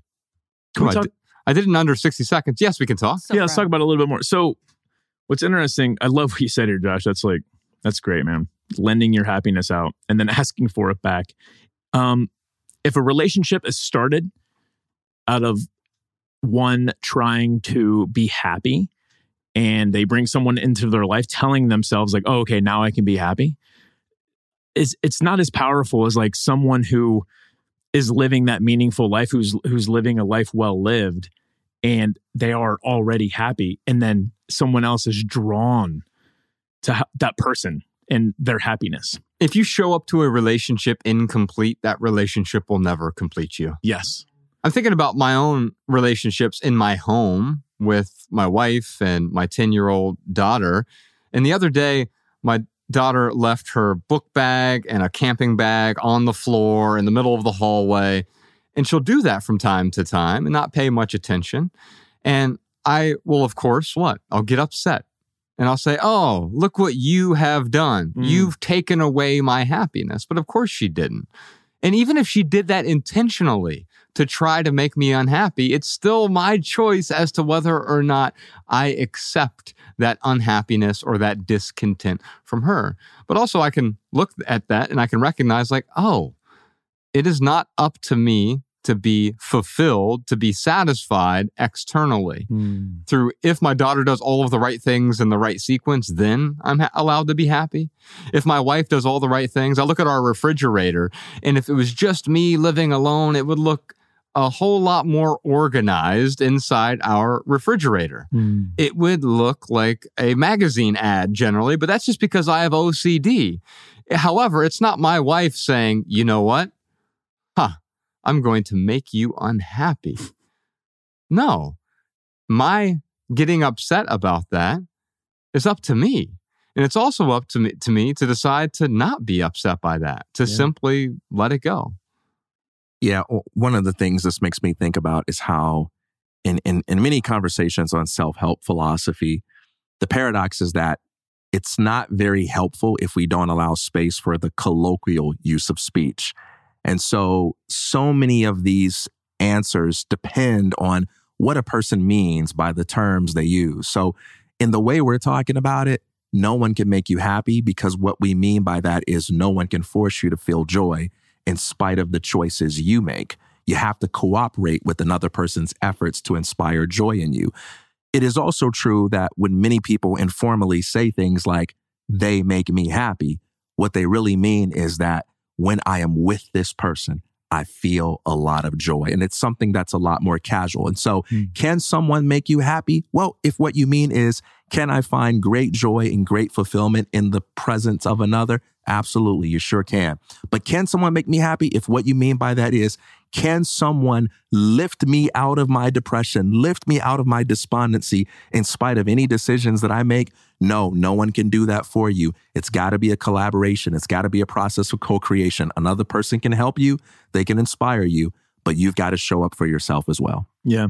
When when the, when he said something about or when he's talking about someone making him happy, um, it's really about like does that person enhance like uh, that's i think that's what he's saying. Like this you know person in my life could enhance my happiness.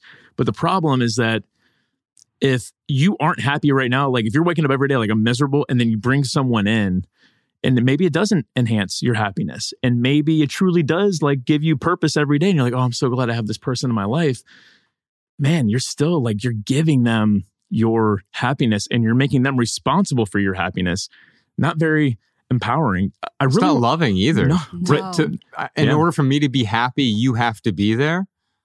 That's, a, a burden, of man. that is yeah Yeah. Just I, I echo what you're saying. That's a lot of pressure to put on another person. That's a lot of responsibility Mm. to throw in their hands. oh man yeah i really because nate nate sounds lonely Mm. So, what, what, TK, how do you, how do you, like, how would you address the loneliness aspect of this question?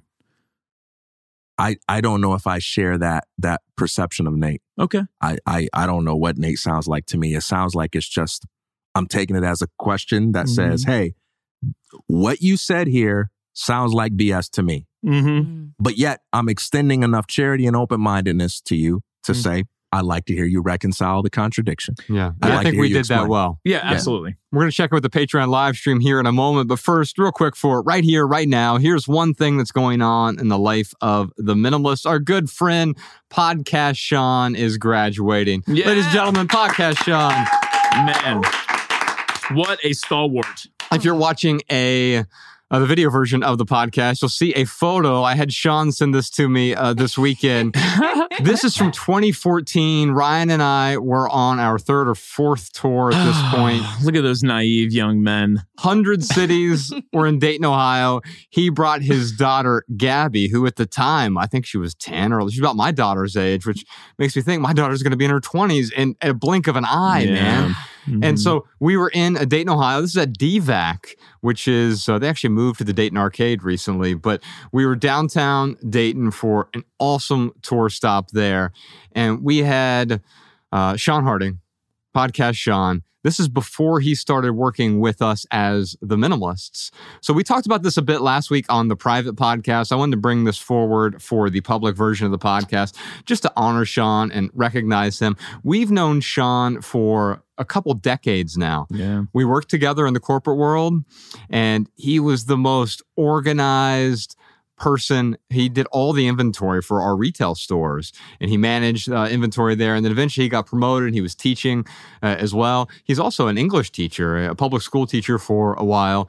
And um, as we started growing, the minimal started growing on its own. We never intended to grow this into a a business even eventually a few years in we actually had to turn it into a business it was a blog for a period of time and then a thousand people were showing up at our tour stops and it was like i guess this is a business now And so while we were on this tour, we actually had Professor Sean, who's here now. He's taken over a lot of the audio engineering duties because last year, if you are a longtime Patreon subscriber, you saw the conversation that we did with Podcast Shawn. He moved back to Montana and uh, they're actually looking at moving east now, somewhere in the, the Carolinas, possibly to be closer to family.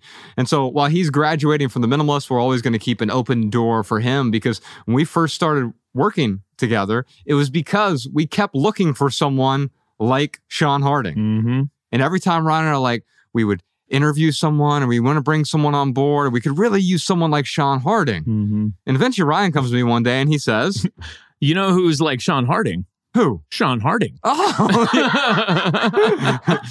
and so we dragged him out to Montana. Oh, we wooed him so much, man. Kayaks, lakes, mountains. It was awesome. and uh, we have worked with him now since 2014. So for the last decade, we've worked with Podcast Shawn. And while he's graduating from the minimalist, he'll always have a home here. We leave the door open for him in the future. Who knows? Maybe he and his family will come out to, to California and we'll have another chapter. But he's moving on right now. He's letting go of this and we're letting go together so that he can move on direction that he wants to move.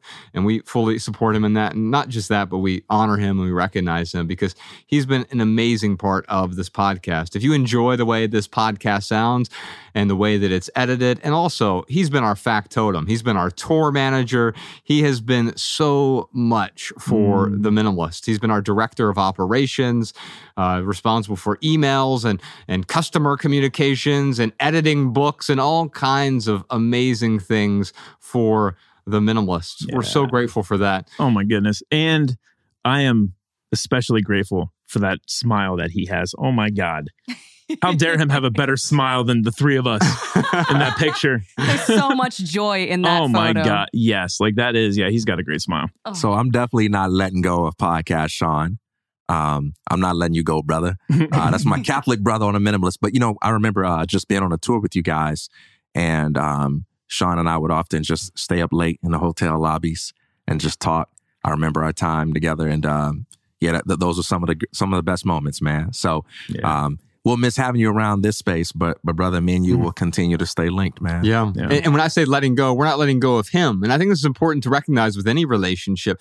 As relationships change, Mhm. and that could be a relationship with your job, it could be a relationship with your friends, it could be a relationship with your things, you can move on and you can let go of the way that things were. In fact, in order to move on, you have to let go of holding on, of clinging, because that creates that pain, that p- pain of clinging. You have to let go of that clinging in order to move on to whatever the next chapter is going to be. I got an R&B lyric just Mm. coming in my. What is I don't it? know if this is uh, Brian McKnight or if it's just me and my subconscious, but the R&B lyric is, "What could we be if we weren't bound to what we used to be?" Oh, I can hear love R&B it. music just queuing up right oh, now. that's all. Because like when he was saying that, I was thinking about how grateful I am for all the amazing memories that I Mm. have with Shawn and uh, on tour and. You know, I mean, we, we got to go to Australia together. I mean, and Jess Ness for that matter too. Like, Mhm. it's so wonderful, like to have those memories. And I don't have any souvenirs or trinkets to remind me of those memories. They all live right here. Yeah. And Yeah. of course, pictures like this remind me. Yeah. Well, I'll share this one- one with you. Podcast Shawn, we love you. We appreciate you. We're grateful Yes, for sir. you. Many more years, much more health to come. By the way, he's uh he seems to be doing really great right now in in Montana. I'm looking forward to figuring out what that next chapter is Yeah. for him as he moves on. Alabama, let's check in with the Patreon live stream. What do you got for us? Here's a question from Marcos. I have everything I need and more, but I'm anxious all the time. I have no idea what needs to change. How do I figure out where to start letting go? Mm. Mm. Anxiety. This is like, this resonates with me so much because I think uh, in my late 20s, when I had everything I ever wanted, when I was making a lot of money, um, I think I had that pursuit because of the anxiety that I always felt and thinking that if I could obtain as much as possible, that that would go away and that I would be happy. And when it comes to the anxiety for me, it's really about um, it's like holding space for it and examining it rather than me letting it control me. So, why do you feel anxious? Is it because you have too much stuff? Is, did he say he had too much stuff? He just had every said he has everything he needs. Yeah, yeah, which which maybe usually when we have everything we need, we get there through excess. Mm. And excess becomes a disease where, where it's more and more and more. And so now I have enough, but I also have what? More than enough. Yeah, yeah. It, I mean that that that anxiety is a symptom, Marcos, and I would examine why you have that symptom. If it is because of the stuff, great. Maybe it has to do with like my anxiety comes from childhood trauma. And I'm so glad that I had like a therapist kind of help me understand that. Because intellectually, you could tell me, hey, your anxiety comes from childhood trauma. I'd get it. But like until I emotionally connected with it, it wasn't until I could stare at my anxiety in the face and be like, what do you want? What do you want now? Like, do you really want something or are you just like freaking out for no reason? I think it's an important point that anxiety is the symptom. Mm-hmm. And so you don't want to get rid of the symptom. You want to figure out what is causing that symptom. That's ultimately the only way to let go. Yeah. Absolutely. Like what I'm hearing is, hey, I have everything that I want, but I still don't have the peace that I thought I would have by now. What do I need to let go? I would say what needs to be released is the narrative that my peace will come from having everything that I want, or I should have already been at peace by now. Hmm. And I think the good part about having everything that you want is that you're free from a lot of the distractions that might, um, you know, make you feel like you don't have time to be present with yourself and to ask yourself these critical questions. I think that's the good part. And I, I would encourage you to find a space and a person um, in whom and with whom you can talk this out. Uh, I encourage some kind of counselor, some kind of therapy. I think you need to just take some time to process that anxiety and get under the hood, get underneath that, start unpacking it and seeing what's going on there with your assumptions, your expectations, and, and whatever other things you have going on. Yeah. So when I feel anxiety, my first reaction is to be like, oh, what do I feel anxious about? So I anxiety arises and then I start looking for problems. Mhm. And what I've been able to do is I will go through my today list. I will go through my calendar.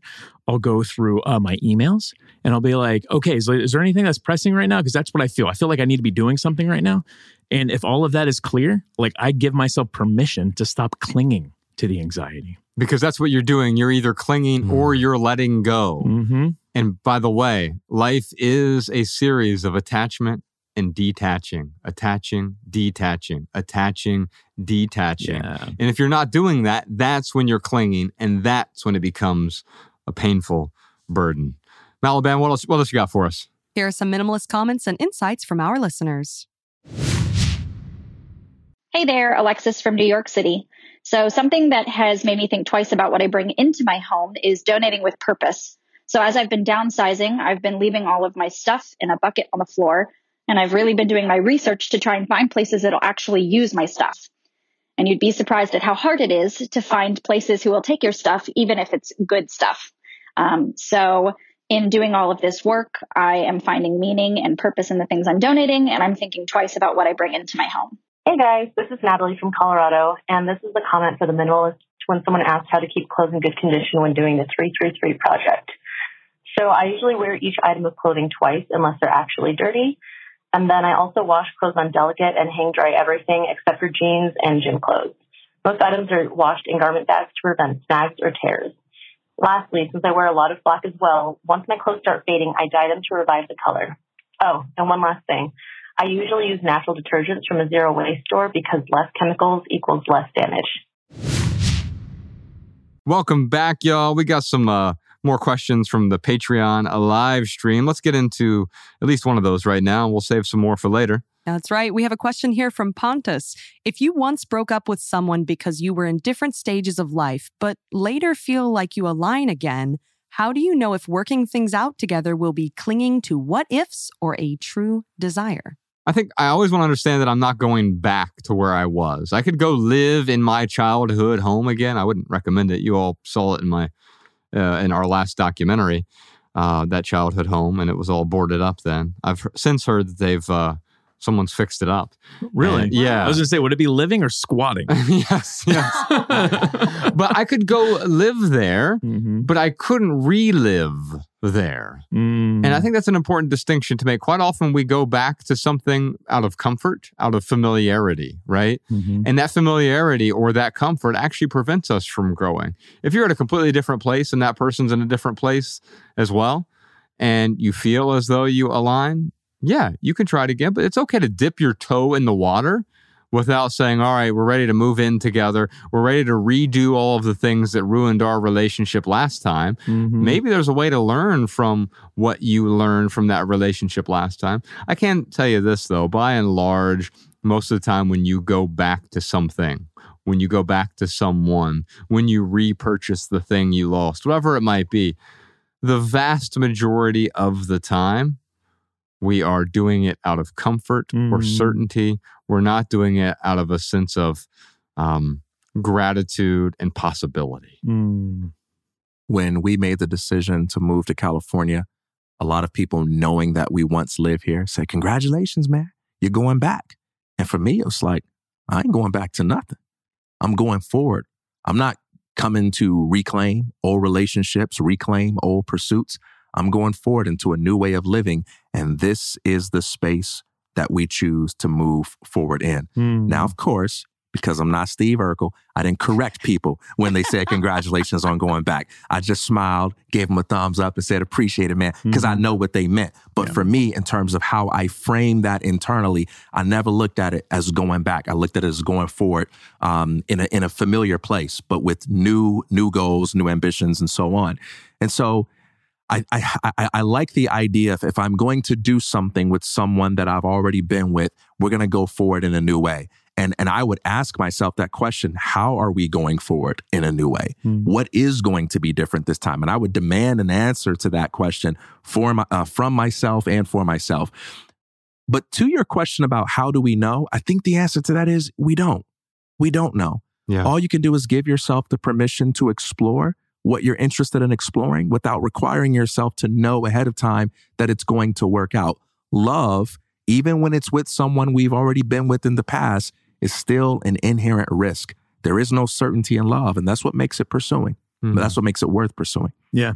Yeah. There's absolutely no way in knowing if this is a right decision or not. But I'll tell you, speaking of what Josh said, the, um, yeah, I'm going to say it. The wrong decision is getting back into exactly what you left.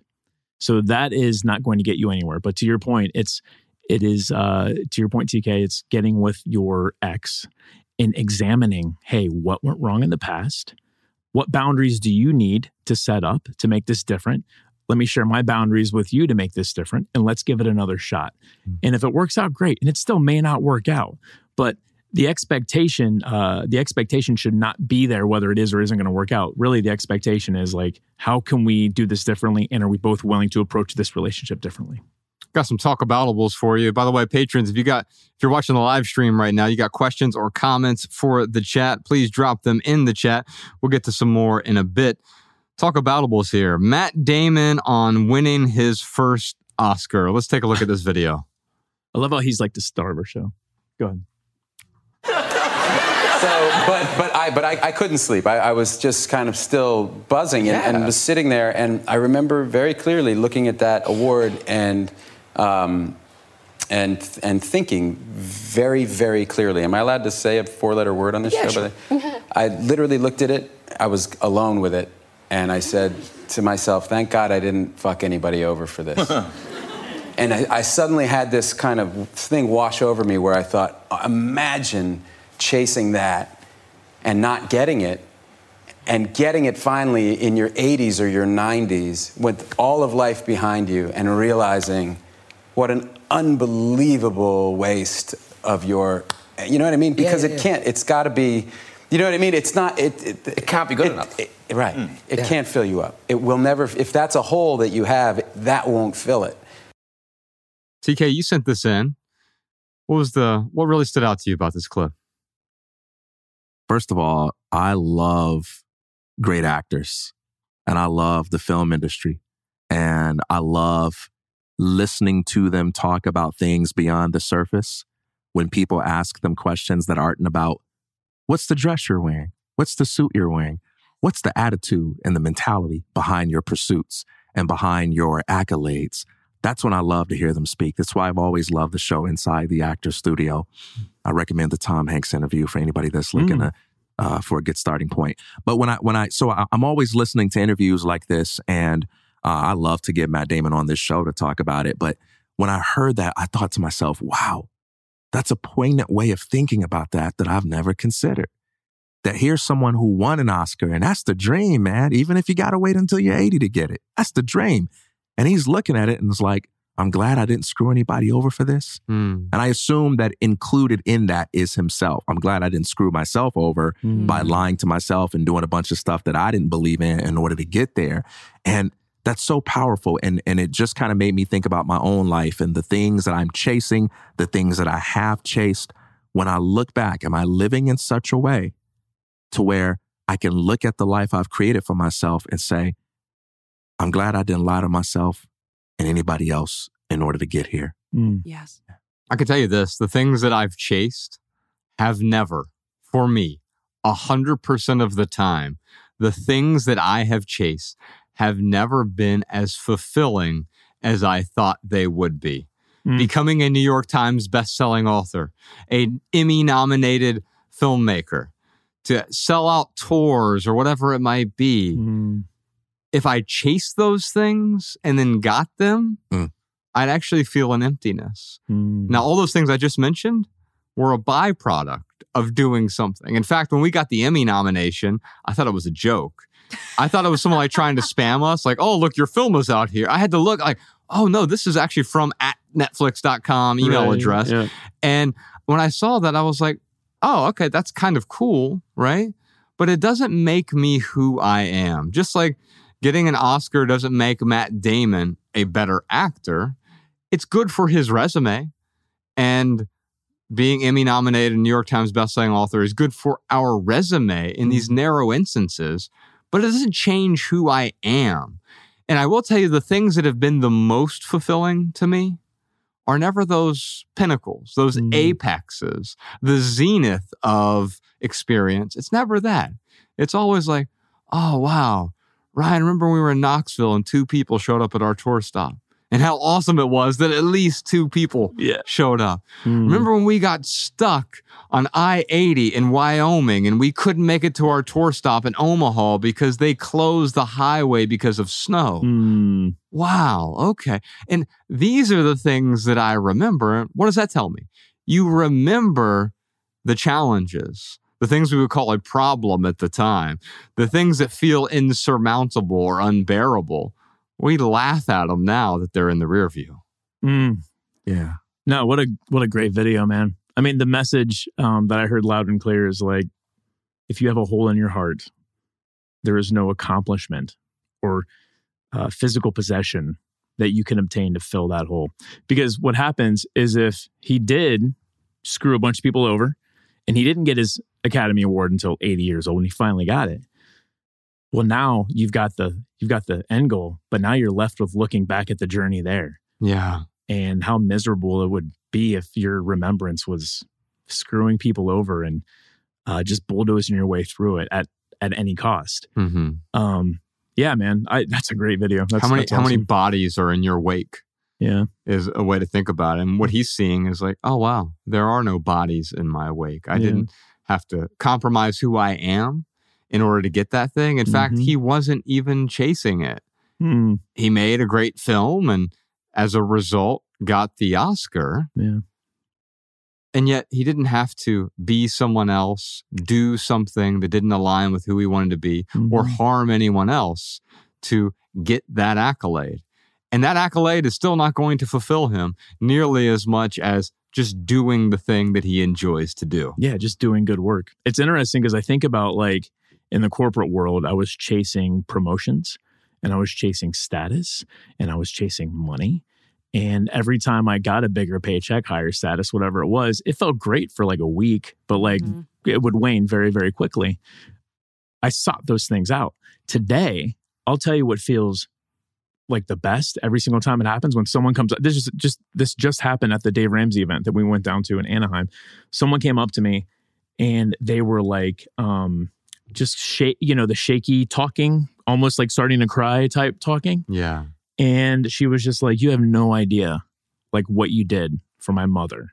And because you helped my mother, you helped our relationship. And she was like, You just have no clue like what you did for us. And I just want to give you like the most sincerest thank you for the work that the minimalists do because um, it really saved my mom and I's relationship. And that is like every time I hear that, it doesn't feel better or worse. It it feels very fulfilling every single time. But I don't chase it. Right. It's a It- byproduct. If you needed to improve her mother's life, Right. man, and then it happened, well, now I just met the expectation that I set for myself. You know what my expectation is when we first started this? I'm going to help one other person like avoid the pitfalls that I felt that I fell into. And I know there's one person out there that will 100% appreciate me sharing the lessons that I've learned. Yeah. And it turns out there's, you know, millions of people like us. I got one more talk aboutable for you. What is stress really? Let's take a look at this video. Stress is a sign that you've lost the present moment. The next moment has become more important than life itself. The next moment has become more important than life itself. Mm. Here's the truth all we have is now. It's been said so much that it has become cliche. The past doesn't exist, the future doesn't exist, except those things do exist. When do they exist?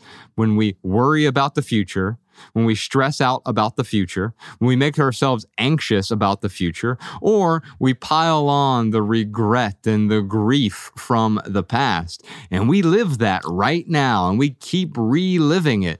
It's almost like we're punishing ourselves for the things that already happened and we already punished ourselves for, or we're punishing ourselves for something that hasn't even happened yet. Mm.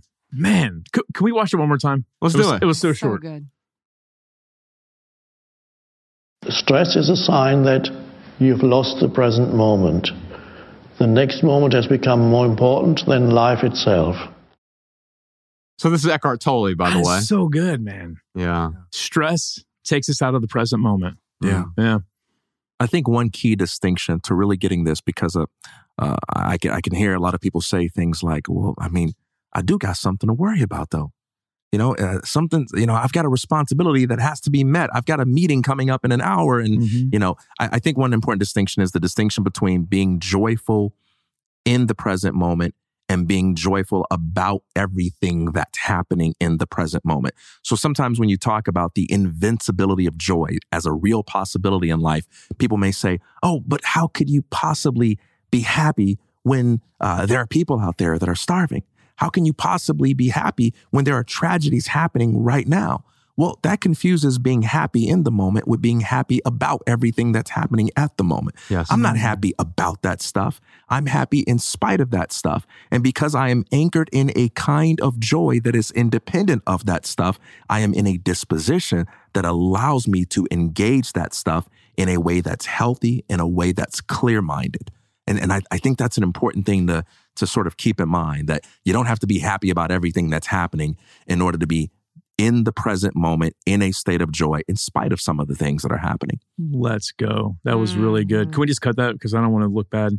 I don't know what you're talking about. we're going to move on to our sucky ad segment. In fact, we're going to talk about ads twice today because our more about less segment, we have a question about advertising. So right now, oh, disgusting. So I think Alabama called this one Spring into Black Friday. This is for one of our Patreon subscribers, Oh. Danielle. She sent this in. That's right. She said, I wanted to share this sucky ad that showed up in my inbox today. Apparently, there is a new shopping holiday, Spring Black Friday. Now, I've seen several iterations of this. I saw Black Friday in June. I saw Black Friday in April. I saw Summer Black Friday sale. Now, let's get to the origin of this So Black Friday is the day in which a lot of retailers go from the red to the black in their books. It's when they become profitable. There were some years when Ryan and I managed a bunch of retail stores. We made upwards of 40% of our revenue between Thanksgiving and the end of the year for the entire year. That's how much excess shopping goes on during the Black Friday and then therefore the holiday shopping season, which by the way, we have completely transformed the holiday season with one word, holiday shopping season. But yeah. why wait for a holiday to take advantage of Black Friday? So when we talk about Black Friday, what, what are we, when we celebrate Black Friday, mm. what are we really celebrating? We're celebrating corporations becoming more profitable. Yay! Take my money, be more profitable, corporation. Mm. It's gross because what it does is it plays on our impulses. We know that Black Friday is the day of the year which we trample everyone the day after, we're thankful for everyone. Mm. I'm thankful for you today, but I will trample you tomorrow to save $50 on a flat screen TV. Mm. You know what my beef is? Coming from the perspective of somebody that listens to Christmas music every day of the year mm-hmm. and always takes heat for it. It's like, okay, so y'all got a problem with me playing Christmas music in July, in August, in April, in February, whatever it may be. But some corporation can give you a commercial and say, hey, this random day is now a holiday because we want you to buy, buy something. So we're going to slap a label on it and now it's legit. And then everybody stresses out, takes extra shifts, goes crazy so they can buy a product to prove to somebody that they love them on this manufactured holiday. Mm. So I guess maybe I can get away with listening to Christmas music every day if I charge people money for it. oh my God. Hey, TK, I think they were inspired by They're like, if this dude can do Christmas in July, we can do Black Friday in June. Ryan, I got an email on Mother's Day this year, which is also Podcast Shawn's birthday this mm. year. Mm-hmm. Uh, happy birthday, Podcast Shawn.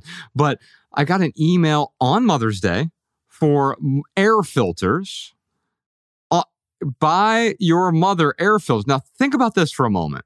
First off, the Mother's Day gift of an air filter, probably not the best gift. No. However, I got it on Mother's Day, which means I would have to then order it on Mother's Day and say, uh, hey, mom, I got you an air filter and you should expect it in five to seven business days. what a terrible. Happy Mother's Day. Yeah. A Mother's Day sale. I got 20% off. I was dumb not to buy it. Wow. Well, of course, as we know, everything is 100% off if you don't buy it. That's right. You should have just responded and been like, my mother isn't alive anymore. Thank you for ruining this day for me. Oh that would have showed him. We got a minimalist home tour. This is number 39 in our series. Brody is one of our Patreon subscribers, and he wrote in, I think I titled this one, The Doctor Will See You Now. Yes. oh said, my goodness. Isn't that it is beautiful? It's, cool. I, it's funny because like I can't do carpet, eh, but that carpet with the that's beautiful. That is awesome. what did Brody have to say? He said, I'm listening from Australia to the Maximal episode 382 on Patreon. I've listened twice and got so much value out of it. Thought I'd share my favorite sitting spot in my lounge room. Yeah. 1960s furniture was extremely well made. Dude, I love it. it. I mean, it inspires me to like, oh, maybe I could do carpet. I, you know, it looks so comfortable to me. So if you're just listening to the audio version, if you don't, don't subscribe to the video version of the private podcast, what we have here is literally two lounge chairs, a table, a plant, some beautiful windows, and I love the way that the light is just sort of slat, uh, slatted into yeah. the room. Mm-hmm. The these vertical blinds and how it's coming into the room. It looks so comfortable, and I feel like you could have three or four people in this room. A couple people in the chairs. You have people lounging on the carpet in there while you're reading. Mm-hmm. To me, it mm-hmm. looks like the perfect place to go grab a book natural light right behind me. Oh, yeah. Oh, I want to just go to this room and read for hours and hours and hours. Brody, bravo to you. Heck yeah. Any that, insights, yeah. TK? Oh man, Brody, give me a cigar and a little bit of GK Chesterton.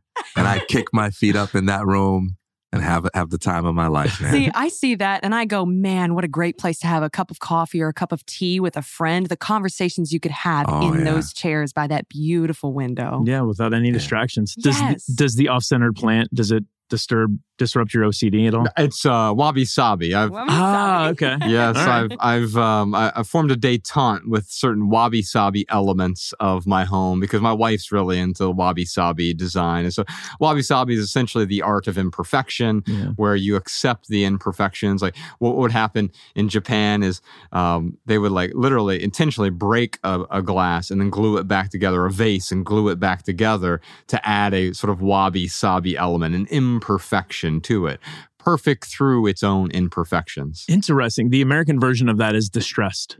Mm, yeah. Seriously though. Yeah. like that's yeah. Anyway. That's what I told my wife when I first introduced myself to her. She looked at me like I was crazy. I said, "Girl, you need some wabi sabi in your life. Everybody can't look like Brad Pitt. You need a little wabi sabi." That's great. All right. If you have any questions for the Patreon live stream, feel free to drop them in the chat. I want to get to this more about less segment, though. Mm. Usually, we use this segment as a jump off point to to read read something as a jump off point for conversation. We're still going to do that. We're going to read something. But Jules on YouTube had a question. I thought this was a perfect time for this question. Why don't you consider the constant plugging of your own private podcast as advertising, especially since it's behind a paywall? Well, I want to make a distinction between marketing and advertising because I get it. If you say, well, you're talking about Patreon, isn't that an advertisement? Uh, you're using that term in a way that I wouldn't use the term advertising. I want to get really specific about what we're talking about. There's a long essay on our website. I'll put a link to it in the show notes. It's called Can We Have an Honest Conversation About Advertisements?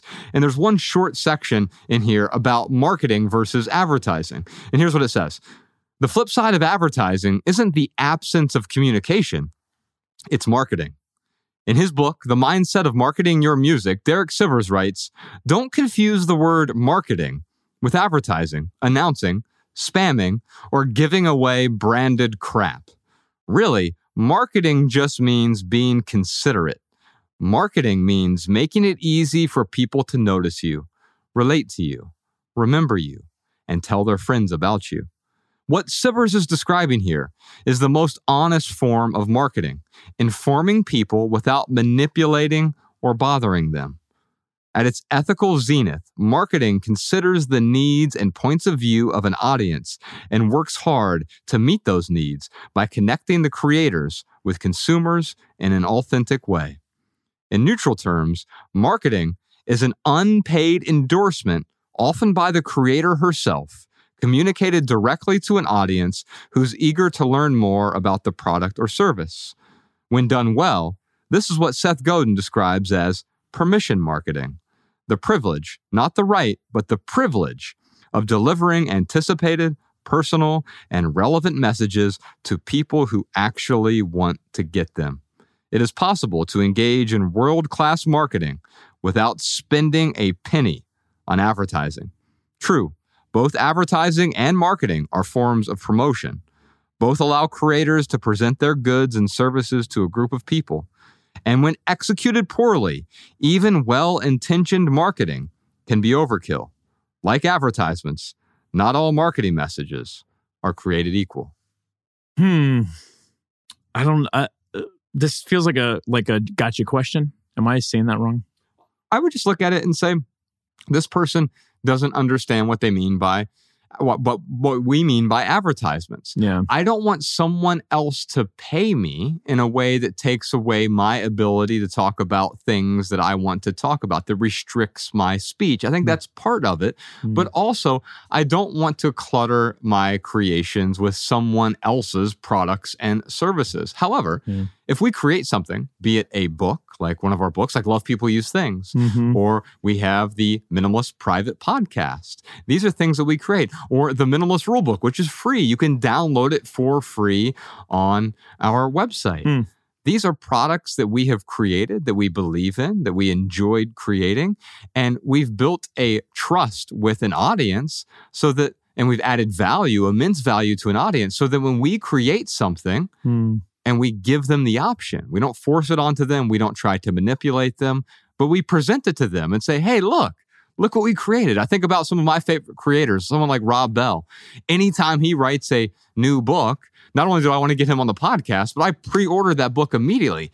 And I would actually be insulted if he refused to tell people about his new creation. Yeah. I would feel like he was depriving me of the thing that I want to read or listen to. And so, Mhm. yes, please communicate it to me in a way that's not beating me over the head with it, Mhm. but it's letting me know what you've got going on. Yeah. Yeah. And there's a difference too between you using your platform that you created to let the people who choose to listen to you know about the things that you are creating, Mm-hmm. right? There's a difference between that and saying, I'm going to take a paycheck from somebody else to promote a product that they created that I may or may not believe in. And in exchange for that, I'm going to give them the rights to manage some aspect of my content, thus affecting the experience for my audience. Hmm. There's a difference between those two things, and I think that's what you're getting at. But one one uh, Angel's Advocate question I want to ask you, I love to hear both of you all answer this because I have heard this this take as well. You know, I accept these advertisements because I'm I'm for the people Mhm. and I and I and I, I want to be able, I want the people to be able to have it for free. and so by accepting advertisements, Mm-hmm. you know, and this big fat check that comes with it, by accepting advertisements, because you do make way more uh, on advertisements than what we make. But um, by accepting these advertisements, everybody can participate, and I'm not discriminating. I'm making it universally available. What's your response to that? Yeah, that's true. Um, you, Hmm. You're making it universally available in the same way that if I go to LACMA and they charge me $15 to get in, Mm-hmm. now would I prefer that experience? But every time I go to a painting, there's a 30 second ad in front of the painting. Or maybe they just paint a McDonald's logo or Burger King logo or a MeUndies logo on the painting itself. Mm-hmm. Would I pref- which one would I prefer? And I think some people would say I would prefer to go this route. Mhm. And so this isn't a moral stance that we're taking here. I don't like advertisements. I never turn on a podcast and say, man, I wish this had more advertisements. Now, on episode 400 of this podcast, I am going to talk about, I finally found an advertisement that didn't, that I actually liked. I wouldn't say it didn't offend me. Most of them don't offend me. I just don't like them. The same way that I'm grossed out by oysters, I don't enjoy oysters. And so I don't eat them. And the same is true with podcasts. I have sub- unsubscribed from so many podcast and YouTube channels because they incorporate ads into their creations.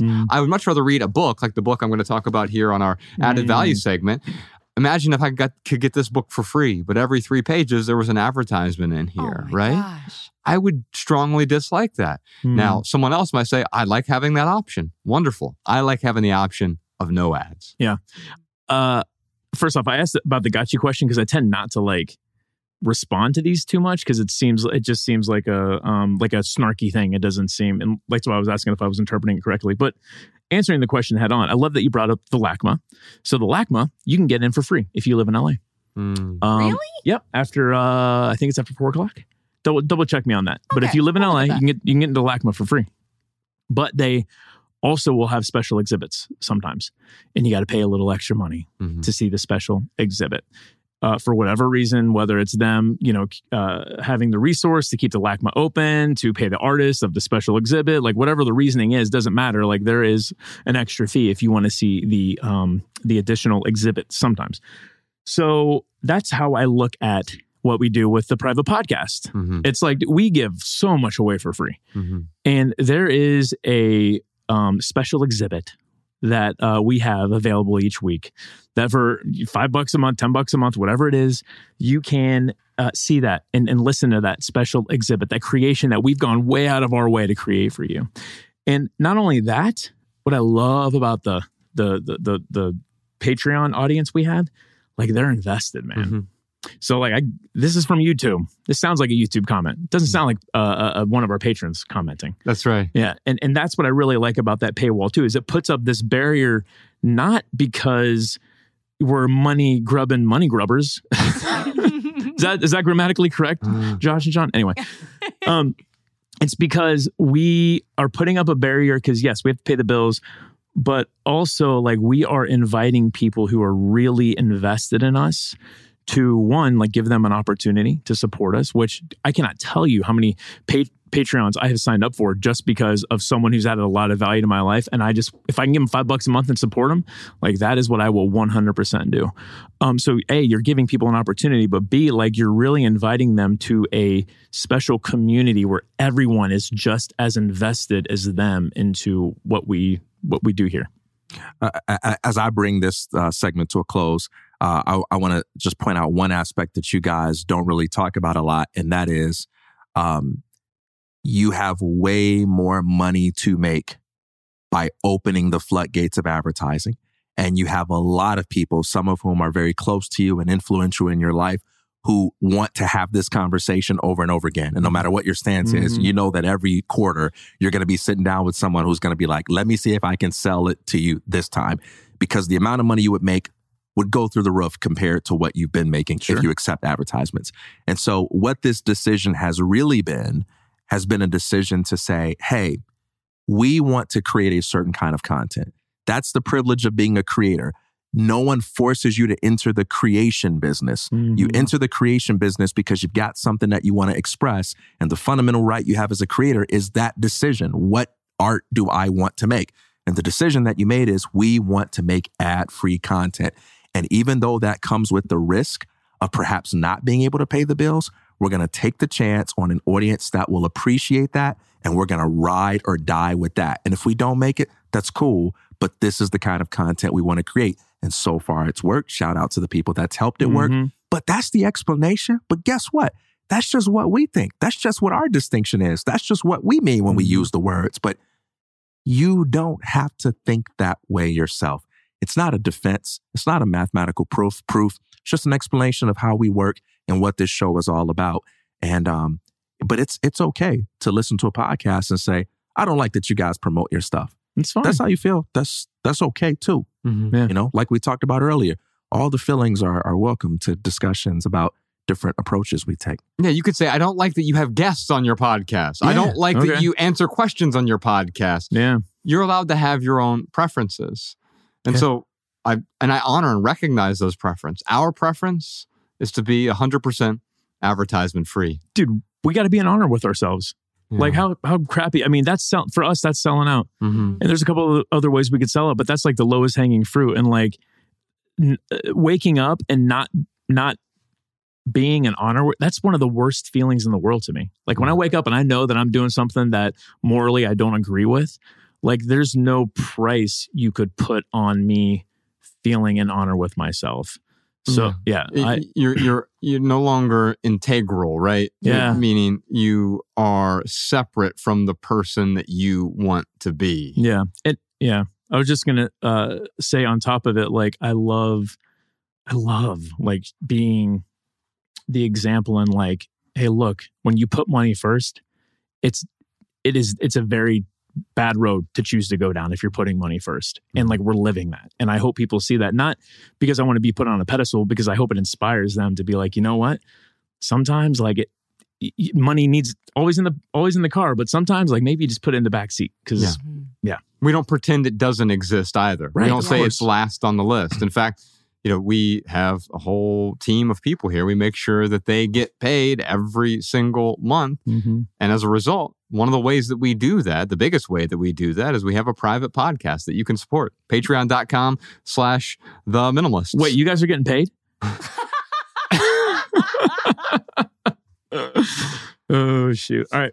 All right, for our added value segment this week, I've got a book for you. This novel uh, Jonathan Lethem wrote this novel called Chronic City. It takes place all, completely in New York City, uh, in Manhattan, and it is a beautiful, beautiful novel. I love I, that cover. It's mm-hmm. well, there's uh, there's a tiger, and you can see his teeth are made up of the city itself. It's so good. There is a tiger in the novel. Ooh. He's sort of the MacGuffin that keeps the novel, the thread uh, that keeps the novel um, going, the plot moving forward. That's what a MacGuffin is. Well, a Mac- M- MacGuffin is what keeps the plot moving forward. Okay, yeah, copy that. I, anyway, I just turned to a random page. It's so beautifully written. I knew I could turn to a random page and just pick a paragraph and read a small excerpt so you can just see how beautiful this writing is. But the story itself is also entertaining. It's one of those books. It's so beautiful. I'd have to pause and go back and read a paragraph. Every line feels so deliberate. So here we go. A dust trampled path led downhill from the damaged fence into deeper brush. Bladder swelling, hands chapping and cold.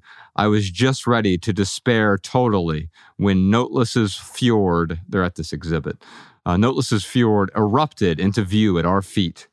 The chasm seemed to have been hewn out of the earth by unnatural force, the ground's lip curling suddenly downward, bringing with it shrubs and trees now turned horizontal to sprout from the fjord's walls. The artificial crevasse yawned at least 50 yards across. Come on. Get out of here. Yawned at least 50 yards across, perhaps a hundred. On the vertiginous cliffs dangled dozens of pairs of sneakers tied together at the laces, lodged on all sides in the branches and, scru- and scrub. Then I made out other stuff on the ridge at our feet, junk which, unlike the sneakers, had perhaps been intended to finish a journey into the earth's crawl, but had fallen short children's toys, kitchenware, electronics, knotted plastic bags of unspecified treasure. I made out a tricycle and a large nude doll, a smashed stereo turntable, a power drill. I wondered whether the refuse was Noteless's flourish or the local community's spontaneous outpouring. In any event, the cascade of garbage was the only thing, quote, urban about this fjord since the city was entirely out of view. My God, let me see this. Let me see if I can do this. All right, he's going to pick a pick a page. Yeah, picking a page. Give me a number, TK, between one and uh, 400. 77. 77. Oh, Ooh, I- 77. Angel numbers only, he I says. like it. Hmm. Uh, this is the beginning of the second paragraph. when Strabo opened a door, Perkus was disarmed utterly. The Romanian was so much younger than Perkus had imagined and devastating in his calm. I mean, devastating in his calm. Are you, are you Such kidding a me? cool Yeah. line. What, what I love about this is like th- devastating in his calm. It's three words. Yes. And I could write a whole paragraph on those three words. Right. Or or you could just say he was calm, right? Yeah. Mm-hmm. But devastating in his calm. Hmm. Hmm. Hmm. This is what fiction does. And so if you want to read a uh, about a struggling relationship, if you want to read about friendships, if you want to read about a city, you don't turn to a psychology book for that. You can turn to a psychology book for other reasons. And there are plenty of valid reasons to do that. But if you want to learn about the interior life of what it means to be a human being, that's why I turned to fiction. Can- Can you humor me for just 45 seconds, man?